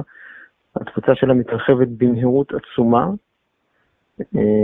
ודוגמה אה, טובה, כיוון שהגיעה מדרום אמריקה כנראה כנוסעת אה, סמויה במשלוח עץ לקיבוץ בצפון, ומשם מנקודה אחת, ויש לנו מיפוי די טוב של אה, אזורי התפשטות וקצב ההתפשטות, היא התפשטה תוך שנים ספורות, בסופו של דבר לכל מקום בארץ, גם לאילת רחוקה וגם למעשה בכל נקודה, כל נקודת יישוב בארץ, סביר להניח היום שהיא כבר נפוצה ומתפשטת. נכון, היה ניסיון לפני כמה שנים למפות אולי משתלות, אני חושבת, ש, שהיא קיימת בהן. עדיין מנסים בכלל למפות את זה, או שדי, חבל על הזמן, זה בכל מקום? עשו שני ניסיונות מיפוי בשנים האחרונות, גם בעזרת uh, מדע אזרחי. כאן במוזיאון uh, ביקשנו באמצעות uh, אפליקציה של החברה להגנת הטבע, ובשיתוף איתם, מאנשים שמזהים את מדינת האש הקטנה אצלהם, לשלוח, וככה מיפינו אלפי נקודות ברחבי הארץ, ואזרחים שסיפרו מה קורה אצלם בגינה ובבתים. מעבר לזה, משרד הגנת הסביבה עשה מיפוי וממשיך לעשות מיפוי של משתלות נגועות, והמשתלות הן נקודת מפתח, כאן כי משם, למעשה בעיקר משם נפוצות. אוקיי, okay, ותגיד, מעבר לעקיצות המאוד לא נעימות שלהם, מה ההשפעה הכוללת שלהן? עד כמה הן דוחקות מינים אחרים של נמלים החוצה? ובהמשך לכך אני גם אשאל אותך, כי ב, ב, אני מכירה הרבה דיונים על, על, על אה, ניסיונות להיפטר מנמלי אש, ואחת הטענות היא שלא כדאי לנסות להדביר אותן כלל, אלא להביא מולן ולעזור לנמלים אחרות, כדי לדחוק את רגליהן של נמלי האש.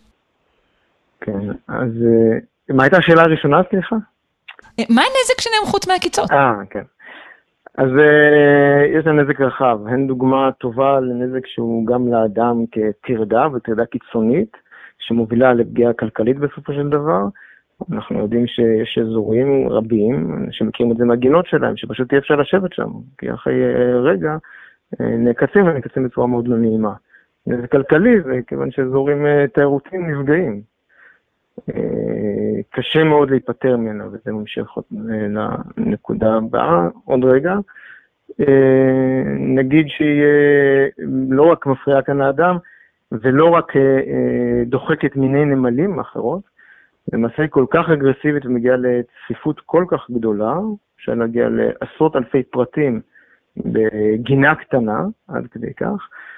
אה, היא דוחקת גם כל החרקים האחרים שנמצאים סביבה, אבל גם זוחלים, גם יונקים, אם אנחנו חושבים על גינה, זה יכול להיות לחיות אה, בית. 아, אה, אז היא עוקצת לא רק בני אדם? לא, היא עוקצת את כל מי שנמצא סביבה, כשהיא מגיעה לאזורים טבעיים, עוקצת גם חיות בר. אפשר לחשוב על טען שרובץ בעשב, הוא לא ירבוץ שם, כיוון שהוא נעקץ. אז אזורים ממש ננטשים. יותר מזה, הן תוקפות קינים. של ציפורים, גם על עצים וגם על הקרקע. הן ממש יוצרות שטח כמעט סטרילי ממינים אחרים. דמייני ביצה שבוקעת אפילו על עץ, אה, של כן, כן, כן של ציפור, הן מטפסות מצוין על עצים והן מגייסות בצורה מאוד יעילה אלפי פרטים אחרים של נמלים, כן, מאותו מין, שמגיעות מעשרות או מאות קינים אחרים, בגלל שכולן וזה תהליך מאוד מעניין, כולן קרובות משפחה למעשה, הן לא מתחרות זו בזו, כן וכן, כמו שאנחנו מכירים הרבה מינים אחרים של נמלים, אלא כל הקינים מתגייסים ביחד לטריפה של אותו אה, גוזל שרק בוקע שם בקן שתיארנו, ולכן הן מאוד מאוד יעילות בממש לנקות את השטח. זוחלים, וכמו שהזכרנו גם אפילו יונקים. וואו, אוקיי, אז בוא, תשמע, אתה מתאר כאן בעיה חמורה מאוד, שהייתי מצפה ש... כל המוחות ו- וכל החוקרים התגייסו כדי להיפטר ממנה. אז קשה מאוד להיפטר ממנה, כיוון שגם אם נעשית הדברה, ויש לעשות הדברה, בנוגע למה שהזכרת קודם, צריך לעשות הדברה, אה, ויש אה, חומרים מאוד ספציפיים שנועדו לנמלת האש הקטנה, סתם לרסס בחומר שהורג חרקים זה לא מועיל ואפילו מזיק. לא מועיל כיוון שאתה פוגע בכמה פועלות שנמצאות, גם אם הרגת מאות או אלפי או עשרות אלפי, וזה יכול לקרות, פועלות שנמצאות בשטח, צריך לזכור שהקן נשאר פעיל כיוון שהמלכה נמצאת בקרקע וזה לא משפיע. ולכן המשיכה להתרבות והקנים יחזרו להיות פעילים אה, במהירות. כדי לפגוע בנמלים צריך אה, להשתמש בתכשירים שנועדו למילת האש הקטנה, זה כתוב עליהם, והם די יעילים. ו- לא והם מחסלים רק אותה. הם אה, מחסלים אה, נמלים, אבל צריך לזכור שאיפה שיש המון נמלת אש, אז אין נמלים אחרות. אז מבחינה הזו זה בסדר. ואחרי זה, וכאן חשוב, השלב השני, הרבה יותר יעיל לאורך זמן להחזיק גינות ולהחזיק גננות באופן כללי, שהיא מצמחייה מקומית. עקרון בסיס בפלישת מינים, הם פולשים יותר לאזורים מופרים ולאזורים שבהם המערכות הטבעיות אה, פגועות.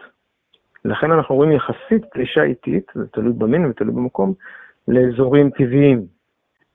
זה קורה, אבל הרבה יותר לאט, הרבה יותר אה, אה, בצורה מתונה בהרבה לעומת אזורים מופרים, כיוון שמערכת בריאה או מגוונת ועשירה אה, יציבה יחסית. אז גנים אקזוטיים למיניהם, אולי אפילו גנים בוטניים מועדים יותר לפגיעה של נמלת אש? גנים שיש בהם צמחייה אה, נוי שהיא לא טבעית, היא לא מישראל, הם הרבה יותר אה, חשופים לפגיעה של נמלת אש. בוודאי מדשאות, שם הם נהנות לקנן בכל נקודה על הדשא שהיא לך על בסיס קבוע מתחת לקרקע. אז כן, באופן כללי, צמחייה טבעית מאפשרת אה, האטה או מצמצמת את הסיכוי של מינים בכלל להתבסס, של מינים בולשים, ובהמשך מאטה את קצב ההתפשטות שלהם, ולכן הטיפול בהם הוא יותר פשוט. ומה לגבי הרעיון שהזכרתי, ששמעתי, שזה לעודד את אוכלוסיית הנמלים האחרות? זה בכלל עוזר? זו אמונה תפלה? זה אמונה תפלה קצת, כי אני לא יודע איך מעודדים נמלים אחרות אה, להתבסס. היתרון שלנו, החוזק, אחת מהחוזקות של נמלת אש קטנה, שהיא ג'נרליסטית שכזאת, היא יודעת להתמודד כמעט אה, עם כל התנאים, עם, עם איזון מבחינת תנאים אה, סביבתיים, היא מאוד גמישה מהבחינה הזאת. אה, היא ניזונה כמעט מכל דבר, אז קשה לדמיין mm. איך אפשר לעודד מין מסוים של נמלה, אבל זה נכון שכשאנחנו מגיעים למקום שיש בו הרבה מאוד נמלים מקומיות, שוב, גינה טבעית או צמחייה טבעית שיש בו מינים מקומיות, יותר קשה, הרבה יותר קשה לנמלת האש הקטנה להיכנס פנימה. אזור שכרגע נחפר... אולי פשוט אה, נעלוב בה ו... ונעודד את הנמלה השחורה.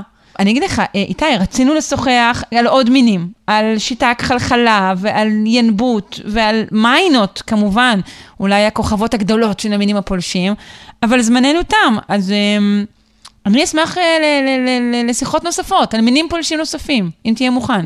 אני אשמח מאוד, אם יש עוד רגע, אני אשמח לדבר על משהו שהוא מאוד מאוד רלוונטי, וקורה כרגע, שצריך לדבר עליו בהקשר של מינים פולשים. יש אוקיי, רגע בבקשה. אחד.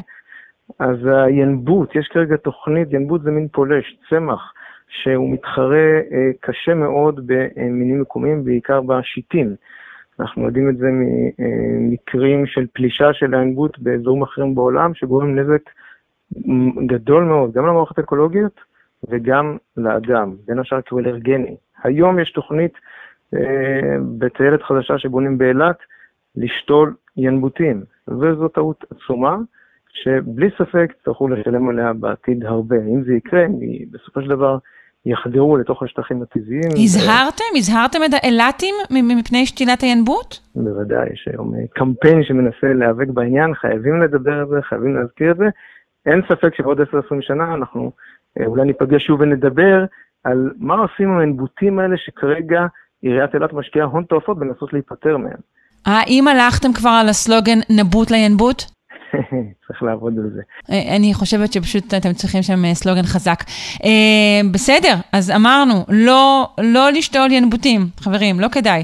דוקטור איתי רנן, אקולוג ואנטומולוג במוזיאון הטבע על שם שטיינהארט באוניברסיטת תל אביב, הוא מנהל המארג, התוכנית הלאומית להערכת מצב הטבע בישראל. אנחנו מקווה מאוד שנדבר שוב בקרוב, ושנה טובה, תודה.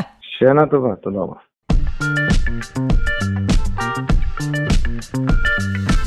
שתהיו לראש ולא לזנב. אבל למה לא לזנב? למה לא כן לזנב? איך אני אוהבת זנבות? אני רוצה לדבר על זנבות, זנבות לא שגרתיים, שימושים שונים לזנבות. אמ, למה לנו אין זנב אחרי הכל? עם ורד שפירא, ביולוגית המכון דוידסון לחינוך מדעי. שלום. שלום, שלום. שלום. מה קרה? מה קרה לזנב? אז, אז בואו נסכם על שנהיה לראש, אבל אם אפשר גם שיהיה לנו זנב, כי זנב זה בכל זאת איבר מאוד מאוד מאוד שימושי, ו, ומה שבעיקר מעניין בזה שהוא כל כך שימושי, זה שבניגוד לרגליים למשל, שכל מי שיש לו רגליים בערך עושה איתן בגדול את אותו הדבר, הזנב יכול להיות המון דברים. הוא יכול כן, להיות... זנב זה, זה, זה משהו רב-שימושי. נכון, אז, אז יש את החתולים למשל. שמשתמשים בזנב שלהם כדי לייצב את עצמם. יש לנו את, ה, את אותו ברדלס שרץ והזנב שלו נע מצד לצד כדי לייצב אותו בריצה מאוד מאוד מהירה, או ציפורים שמשתמשות בזנב גם ליציבות וגם לאיזון וגם כהגה בזמן שהן אה, מתעופפות, אה, ואפילו טירקס, שאחד המחקרים מהשנה האחרונה הראה שהזנב שלו שימש כדי לייצב אותו בזמן שהוא רץ, כי הוא כל כך מסיבי, אז הוא מניע את הזנב שלו ומנופף אותו מצד לצד, כדי לייצב את עצמו, כדי לתת כל פעם קונטרה למסה שלו לכיוון אחד, עם הזנב לכיוון השני. אה. זה, זה עניין של יציבות. אז זה מייצב אותך, זה עוזר לך לשחות, כמו דגים למשל, שהם אולי הראשונים שהשתמשו ככה אה, בזנב כדי לייצב את עצמם, אבל הם עשו את זה כדי להניע את עצמם במים. אה, גם אצל יונקים אפשר לראות למשל את הלוטרות. והלוטרות כשהן שוחות, והן שוחות על הגב, אז הזנב משמש מעין אה, משות שנמצא בתוך המים ומכוון אותן בשחייה שלהן כשהן נעות על גבי המים. ו- וזה לא רק לתנועה, זה יכול למשל להגן עליך מפני אה, זבובים ויתושים.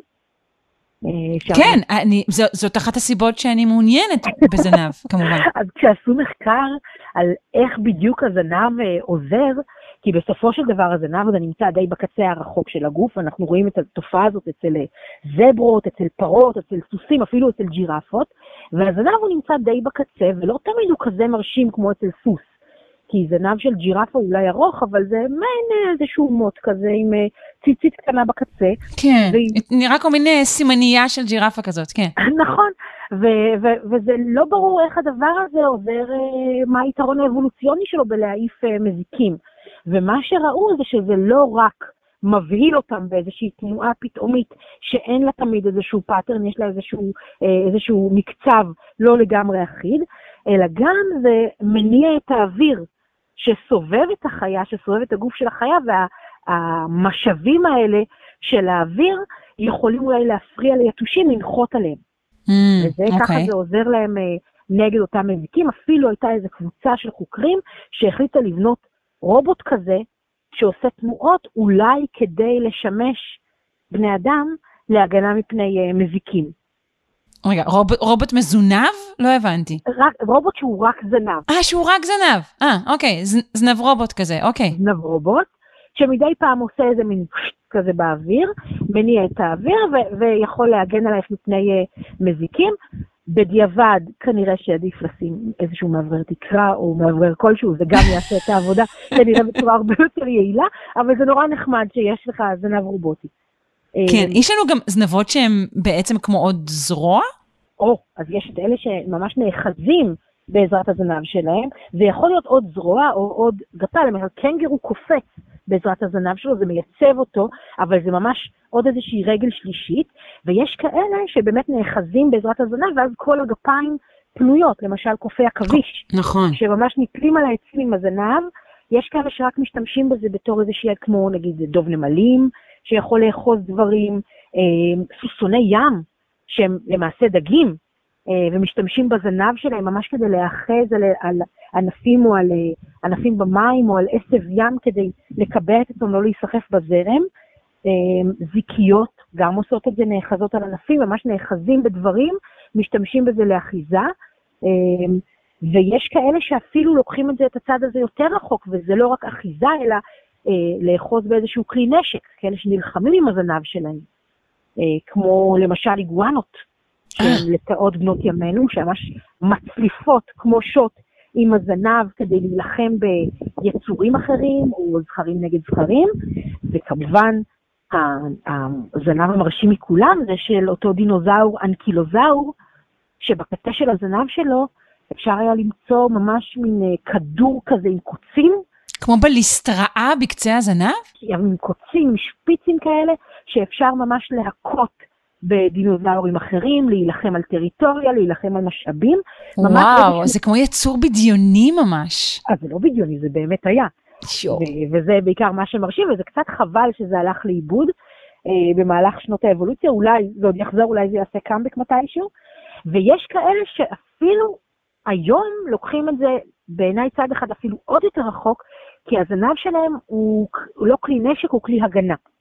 ואלה למשל אותן סממיות, יש לטאות וסלמנדרות אחרות שגם עושות את זה, אה, שמשתמשות במנגנון של אוטוטומיה, כלומר של קטיעה עצמית, שהזנב... אה, תפסת אותי בזנב, אז קח את הזנב, uh, I'm out of here. נכון, נכון, כי רוב היצורים כשהם בורחים רצים קדימה. כלומר, שאם תופסים אותך, הרבה פעמים תופסים אותך בזנב. והיצורים האלה, אותן סממיות, שאנחנו מכירים את זה מחיי היום-יום שלנו, שנמצאות בסכנה, אם על ידי בני אדם, או איזשהו מגע של ספונג'ה, או נמלים אפילו שתוקפות אותן, מה שהן יכולות לעשות זה לנתק את הזנב. ממש, יש שם קבוצה של שרירים ש... לוחצים בצורה פתאומית על גבי הזנב, הנתק יהיה בדרך כלל או באמצע חוליה בחלק חלש, או בין שתי חוליות שונות. הלחיצה הזאת גם עוזרת לסגור את כלי הדם כדי שלא יהיה דימום מאוד מאוד מסיבי ויזיק, והן בורחות להן, כמו שאת אומרת, אני כבר לא, אני הייתי כאן, ביי. ואחר כך, אבל מצמחות זנב חדש גם. אז עוד לפני שמצמחות זנב חדש, הזנב הקטוע ממשיך להתנועע, כל מיני uh, עצבים לא רצוניים וכל מיני uh, תנועות לא רצוניות ממשיכות לקרות שם, ומשמשות בעצם כפיתיון לאותו טורף שימשיך להתעסק עם הדבר הזה, שימשיך כאילו להיאבק uh, כאן על הרצפה, ו- והן בורחות. יואו, זה חתיכת דבר מטורף, וואו. יש כאלה שחוזרות כי זה איבוד אנרגיה, כי הזנב הזה הוא לא רק uh, אמצעי הגנה, הרבה מאוד לטאות וסממיות אוגרות אנרגיה בזנב, קצת כמו דבשת של גמל, יש שם מאגר של שומן, וחבל, חבל לבזבז. ויש כאלה שחוזרות לזירת הפשע אחר כך, כדי לאכול את הזנב הזה, כדי לא לבזבז את האנרגיה. די, לא נכון, ורד, באמת? בחיי, והזנב הזה, שנקטע, יצמח מחדש. עכשיו, הוא לא יצמח כמו הזנב הישן, זה לא יצמח עם חוליות, ולא יצמח עם, בדיוק עם אותו תפקוד כמו הזנב הקודם, זה יהיה זנב שהבסיס שלו הוא הרבה מאוד פעמים סחוס, או איזושהי אה, רקמה שהיא יותר קשיחה, Um, והוא זנב לכל דבר, והוא ישמש... זה כמו הצמיג ספייר שלנו, שהוא נוסע, והוא לא בדיוק כמו הצמיג המקורי. בול, לא בדיוק אותו דבר, אבל זה עושה את העבודה לבינתיים, וזה ככה ממשיכות לחיות. ורגע, כמה פעמים דבר כזה יכול לקרות, או שזה פעם אחת? כמה וכמה פעמים, עוד לא עשו את הניסוי שבו לקחו uh, סממית וכתבו וכתבו וספרו כמה פעמים זה כן, אם זה מפסיק מתישהו, אבל זה משהו שיכול לחזור על עצמו. וואו, טוב, טוב שלא עשו את הניסוי הזה, אני שמחה לשמוע. אה, יש גם זנבות שהן רק לקישוט? כמובן שיש, אבל רק על הסממית לפעמים הזנב לא mm-hmm. נקטע לגמרי, ואז מה שקורה זה שהזנב החדש מתחיל לצמוח לצד הזנב הישן, ואם מחפשים מספיק טוב במהלך החיים, אפשר לראות אפילו סממיות עם שלושה זנבות ככה מקשטים את הצד האחורי של הגוף, וזה מאוד מאוד נחמד. אה. טוב, אם מישהו מהמאזינים שלנו אה, חזה בזנב כפול, שלא לומר זנב משולש, הוא מוזמן לשלוח עלינו תמונות, ואני חושבת שבין אלו שישלחו אנחנו נגריל אה, זנב. אז זנב לקישוט זה בהחלט כן, אבל זנב לקישוט זה שם אה, אה, אנושי למה שאנחנו קוראים תקשורת דרך הזנב. כי אתה לא סתם מתקשט כי זה יפה כי בא לך, אתה מתקשט כדי שתהיה לך תקשורת עם... אה, עם הסביבה שלך. אז יש את אלה שמנפחים את הזנב בזמן פחד, כמו שועלים למשל, ויש כאלה שככה מסמנים טריטוריה, כמו הסנאים, שהם מניעים את הזנב שלהם ומנפחים אותו ומסמנים טריטוריה, ויש כמובן את הכבשים, כן. שמשתמש, שמשתמשים בזנב המאוד מאוד מפואר שלהם, שוב, כדי לסמן טריטוריה, כדי להרשים נקבות, אה, עקרון ההכבדה שאנחנו מכירים, כן. שהזנב הזה כבד להם ומכביד עליהם וקשה להם אבולוציונית, אבל יש לו עדיין איזשהו יתרון, כי הוא מסמל, קשה לי, אבל תראי איך אני קשה לי את זה." אבל שווה לי. בדיוק, קשה לי אבל שווה לי. ו... כשאת מונה ככה את כל השימושים השונים מאוד של הזנב, יש לי תחושה, ויכול להיות שאני טועה, שבעצם אנחנו קוראים במילה אחת אולי לכל מיני איברים שונים שהם פשוט נמצאים מאחור. נכון, לכל מה שנמצא בקצה, אנחנו קוראים זנב. ואנחנו הרי, אנחנו בני אדם, וכשאנחנו הלכנו ועשינו מיפוי של עולם החי, אנחנו הסתכלנו על עצמנו ואמרנו, הסתכלנו מה יש לנו, וזה הבסיס, כמובן מבחינתנו, וכל השאר זה תוספות. אז הזנב הזה שמגיע בקצה של החיה, המקור שלו הוא אותו מקור אבולוציוני כשמדברים על יונקים, אבל כשמדברים על יצורים אחרים שיש משהו בצ'ופצ'יק שלהם, אה, בקצה אנחנו קוראים לזה זנב, וזה אולי משהו אחר. אבל גם בתוך המשהו הזה שיש לו את אותו מקור אבולוציוני, יש כאן שימושים אחרים.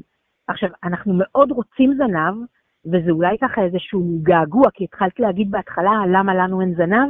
אז קודם כל, יש לנו קצת זנב עד שלב מסוים, נכון? טעיתי במה שאמרתי.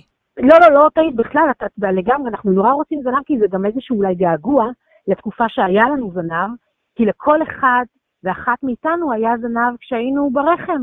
חודש שלישי בערך, יש לך ממש זנב יפה, מפותח, אפילו עם אה, כלי דם, אה, עם ככה שאריות של אה, שערות, יש לך משהו כזה שהוא באמת באמת זנב, וסביב החודש השלישי של ההתפתחות העוברית שלנו זה מתחיל אה, להתפרק והופך לדברים אחרים, ואנחנו נשארים עם אותה שארית אבולוציונית של עצם זנב, שעוזרת לנו ככה להתייצב כשאנחנו יושבים, אבל אין לה ממש את השימושים המפוארים של אותו זנב.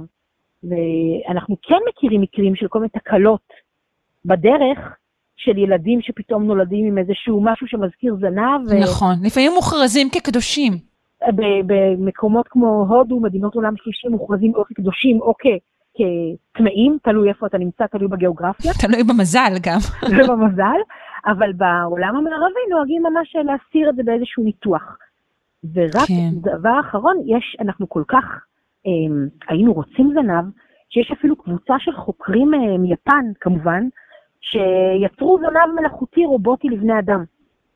משהו שהם אמרו, אם יש לזה כל כך הרבה יתרונות מבחינת יציבה, מבחינת האפשרות אה, לאחוז דברים, אז הם יצרו אה, לבוש, זנב לביש שנקרא RQ, וה-RQ הזה מבוסס על זנב של סוסוני ים, ואתה יכול ללבוש את הדבר הזה, יש לזה מערכת של, אה, מערכת, אה, מערכת הידראולית כזאת, שהיא משמשת לשרירים, שכשאתה מתכופף, הזנב מייצב אותך, ועוזר לך לשאת מסעות יותר כבדים, ולקפוץ ככה קפיצות שהן אה, יותר נכונות.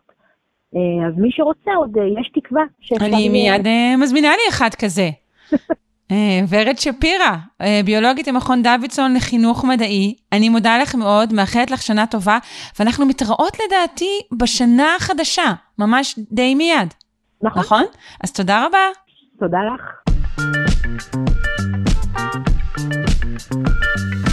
אנחנו עם תוכנית רוי השנה המיוחדת שלנו, שלושה שיודעים, ואנחנו רוצים לדבר עכשיו על דבש. על תפוח בדבש, עם הפרופסור נמרוד לוז, חוקר היבטים חברתיים, תרבותיים והיסטוריים של אוכל מהמכללה האקדמית כנרת, ומחבר הספר הפסקת אוכל. היי, שלום שלום, דש מאיסלנד. דש מאיסלנד, אתה באיסלנד? אני באיסלנד, בגלל זה אני מראש מתנצל על איכות הקו אם יהיה בעיות בשידור. מה- מה- כן, זה נשמע אה, כאילו, מה, איפה, מה, מה אתה עושה באיסלנד? תראי, האקדמיה יש לה המון תירוצים למה להסתובב בעולם. אז התירוץ הוא כנס שממש מתחיל היום, עוד שעה, אבל אני בינינו, מכיוון שאף אחד לא מקשיב לנו, אני אספר לך שפשוט טיילנו פה עשרה ימים באי המדהים הזה. אה, כנסים, כנסים. איך לא הצטרפתי לתחום שיש בו כנסים? גרוע מאוד. לא, אבל אנחנו סובלים, אנחנו מתנתקים מהמולדת, אבל אנחנו עושים את זה בשביל המדע, בשביל האנושות. בוודאי. לא מעריכים את הסבל. מצדיעים לכם, אנשי הכנסים. אה, אנחנו מאחלים לך מזל טוב מיוחד על הספר הפסקת אוכל, וחורגים ממנהגנו שלא לקדם שום דבר, כי בעצם הספר הזה מבוסס על שיחות שערכת כאן בתוכניתנו. נכון, ובאמת, לולי, לולי רז שהתעקש על הפינה הזאת, שרצה שלוש שנים ומעל מאה תוכניות, לא היה ספר כזה. וואו, כל הכבוד לרז חסון, וגם לך על הספר, הפסקת אוכל. אה, ממש מזל טוב. שממש מגיע אנחנו... לחנויות ממש בימים אלה. נהדר. אז uh, הנה אנחנו uh, סוחטים את, ה, את התפוח הזה עוד קצת, uh, ואנחנו רוצים לדבר איתך uh, על דבש ועל הטקס הזה של תפוח בדבש. מאיפה הוא הגיע בכלל? אז זהו, ברגע שאמרת טקס, אז צריך לומר אולי איזה מילה על טקסים באופן כללי. Uh, בכלל, ראש השנה זה אוסף של טקסים, המון המון טקסים, ואנשים שהם יותר מסורתיים ויותר דתיים, מבלים בזה הרבה מאוד זמן, ואחד השיאים של הריטואל הזה, זה באמת אותה ארוחה שמסמלת את ראש השנה, ויש עליה המון דברים מתוקים. והדבש הוא מאוד מאוד מרכזי בה. עכשיו, ברגע שאמרנו על משהו שהוא טקס, אז בעצם משתמעים מזה המון המון דברים, כי טקס זה משהו שחורג מהיום-יום. טקס זה משהו שהוא זמן שמיוחד לעצמו, ויש לו אוסף של פעולות שאנחנו אמורים לעשות אותן, גם אם לא תמיד אנחנו מבינים אותן. והאוכל בראש השנה זה טבילת התפוח בדבש. אה, כשאנחנו אומרים טקס, אנחנו מתכוונים גם על טקס יהודי, האם החלק הזה משותף אה, לכל העדות? למיטב ידיעתי הוא משותף לכל העדות היהודיות, למרות שאנחנו יודעים שהוא התחיל באשכנז, ובאופן אה, אה, אה, מעניין, או אולי טבעי, צריך להבין שהחומרים האלה, גם תפוח וגם דבש, הם לא תמיד מצויים.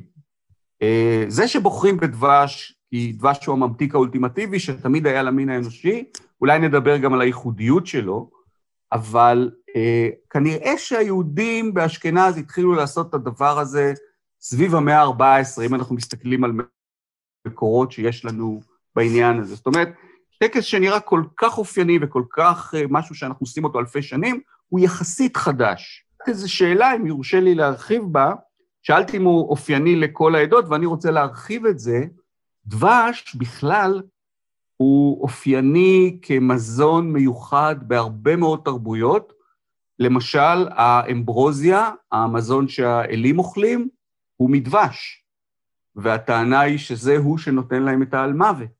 אצל ההודים יש טקס מיוחד של חגיגת הדבש, כי הבודהה, שהוא היה באחת ההסתתרויות שלו לקראת העיירה, הוא חי באיזה יער, ושם קופים היו מביאים לו דבש, מזה הוא היה אוכל, וזה גם מה שהוביל אותו אל תהליך העיירה.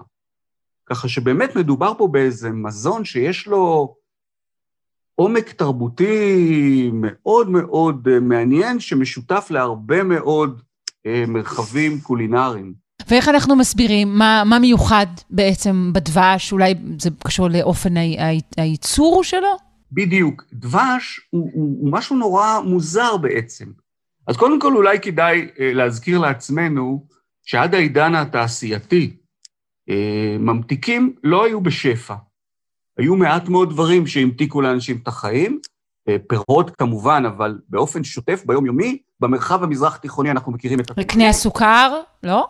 קנה סוכר זה כבר מאה עשירית 11, זה יותר מאוחר, ובאמת זה נולד אצלנו, ממש אצלנו בארץ ישראל, והצלבנים אחר כך העבירו את זה לאירופה, אבל באופן כללי, הקטע הזה שאדם קם בבוקר וממתיק לו את, ה, את השתייה שלו בכפית סוכר, זה קטע מאוד מאוד מאוחר, זה מאה ה-17-18, זה קשור לקולוניאליזם, לניצול של המושבות. כן. היה מאוד מאוד יוקרתי. וההפקה שלו הייתה כמובן אכזרית מאוד. נכון, נכון, הוא, הוא מלווה ב... באמת כל נקודה שאתה מסתכל בסוכר התעשייתי, מלווה בעושק, בניצול, אה, בוודאי בעבדות. אבל לגבי הדבש, למה הוא מיוחד? ואגב, אה, במסגרת התחקיר שעשיתי לפרק הספציפי הזה, בתוך הספר, קראתי המון דברים שקהילות אה, חרדיות שואלות. אז אחד הדברים שנורא מטרידים אנשים ביחס לדבש, זה באמת תהליך ההתמרה המופלא הזה. הרי יש פה חרק, ועל פי רוב, ברוב העדות היהודיות, חרקים אינם מותרים באכילה. חרק שעושה איזו פעולה, פעולת המרה מאוד מאוד פלאית, אם אנחנו לא מתעלמים לרגע מהביולוגיה של הדבורה, והוא לוקח חומר אחד, מטמיר אותו דרך הגוף שלו, ובעצם אנחנו אוכלים הפרשה של חרק. אל, אל, אל, אל, אל, אל אל תהרוס לי את הדבש, בסדר? אני ממש, אני לא יודעת לגבי הפרשה של חרקים, אני, אני רוצה להמשיך לשתות תה בדבש ממש כמו שעשיתי עד היום בכל השנים האחרונות. בסדר, אני מסכים איתך, אבל אני אומר שדווקא הפעולה הזאת של ההתמרה הופכת משהו שהוא אולי ספק טמא למשהו שהוא מאוד מאוד טהור. ואני יכול להרגיע אותך שרבנים, כשהם עונים על השאילתות האלה, הם תמיד מרגיעים את הציבור ואומרים שזה בסדר, שזה כשר, ושזה באמת מתנה גדולה שקיבלנו.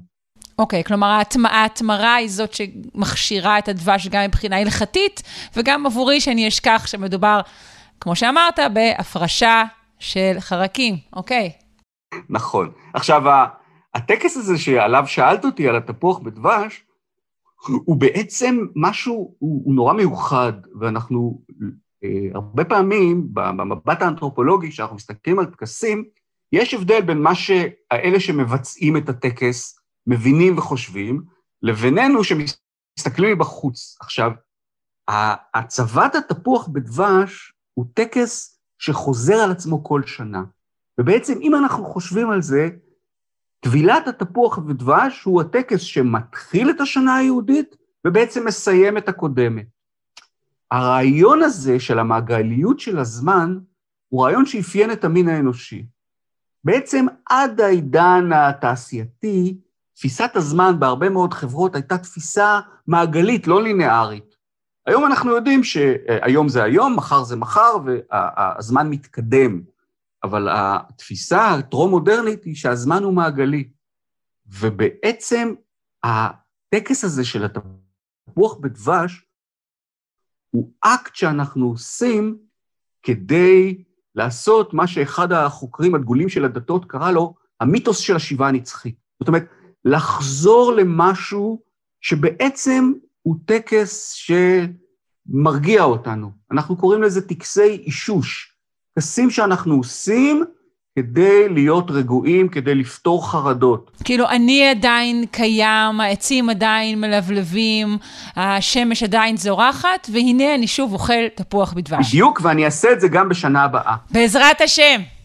אה, בוודאי. אבל זה איזה סוג של הרגעה, זה איזה סוג של... הטקסים האלה נצפו לראשונה אצל בני שבטים באזור אוסטרליה, בטרובריאן זה נקרא, והחוקר שנקרא מלינובסקי, הוא שם לב שהשבטים האלה הם דייגים. עכשיו, כשהם דגים בלגונה, כל אחד הולך, דג לו בלגונה, הכל בסדר. ברגע שהם יוצאים לים העמוק, הם פתאום עושים טקסים. הוא שאל את עצמו, מה זה הטקסים האלה? ואלו טקסי אישוש. זאת אומרת, בעצם ביום ראשון שנטבול את התפוח בדבש, מה שאנחנו צריכים לומר לעצמנו הוא, האקט הזה הוא אקט שבא לה, להסביר לי, להבהיר לי, שהחיים יימשכו, שהם יהיו בסדר, וכמובן שהם יהיו מתוקים כמו דבש. אוקיי, okay, ולמה, אז למה התפוח, אולי אפשר לטבול um, זנב קרפיון בדבש, וזה uh, ייתן לנו אותו סוג של הרגעה? קודם כל, שאלה מצוינת, שהתשובה אליה היא לא לגמרי ברורה. היא לא לגמרי ברורה. זאת אומרת, אני יכול לקרוא לך פה איזה טקסט שכותב אה, רב, בדיוק בתשובה לשאלה הזאת, ופה הוא מסביר ואני מודה שלקח לי הרבה מאוד זמן לה, לה, להבין את זה, את הלוגיקה הקבליסטית שלו, אז אני אחסוך את זה מה, מהמאזינים והמאזינות, אבל הוא בעצם מסביר שהתפוח מסמל פה באיזה סיכול אותיות את האל, ולכן נבחר התפוח. אבל אני חושב שהשאלה שלך היא בדיוק לעניין, אני חושב שהבחירה הייתה גנרית, ואפשר היה גם לבחור זנב קרפיון. אבל ו... אני מאוד אוהבת סיכולי אותיות, ואני מיד אלך לכך שתפוח בסיכול אותיות זו חפות, ואני בעצם מכשירה ככה את חטאיי, ואומרת שאני חפה מחטאים, ואני טובלת בדבש, וזהו, העסק הזה סגור מבחינתי. בסדר גמור, מצוין. אני, אה, בספר הבא, על התמה הזאת. בסדר גמור. אז uh, הערב, uh, כשנטבול uh, תפוח בדבש, uh, זה לא יהיה אותו דבר, כי נדע על זה הרבה הרבה יותר. אני מאוד מודה לך, פרופ' נמרוד לוז, חוקר היבטים חברתיים, תרבותיים והיסטוריים של אוכל מהמכללה האקדמית כנרת, ומחבר הספר, הפסקת אוכל. איזה כיף. שנה טובה לכם, שמע. תודה, שנה טובה ומתוקה והמשך כנס מוצלח. תודה, תודה. זהו, תמו שעתיים של תוכנית מיוחדת שלנו, שלושה שיודעים לראש השנה. אני מקווה מאוד שנהניתם ושהרווחתם אה, כמה אנקדוטות לספר ליד שולחן החג ולהרשים את בני המשפחה. אנחנו נתראה כאן ביום רביעי עם תוכנית אה, חדשה, חדשה כמו השנה הזו. שנה טובה למאזיננו הנאמנים והנאמנים פחות, מכל צוות שלושה שיודעים. רז חסון, תמר בנימין, אלון מקלר, וממני, שרון קנטור. להתראות, שנה טובה.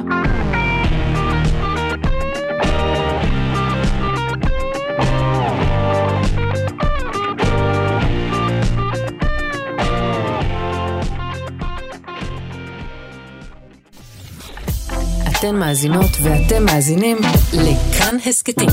כאן הסכתים, הפודקאסטים של תאגיד השידור הישראלי.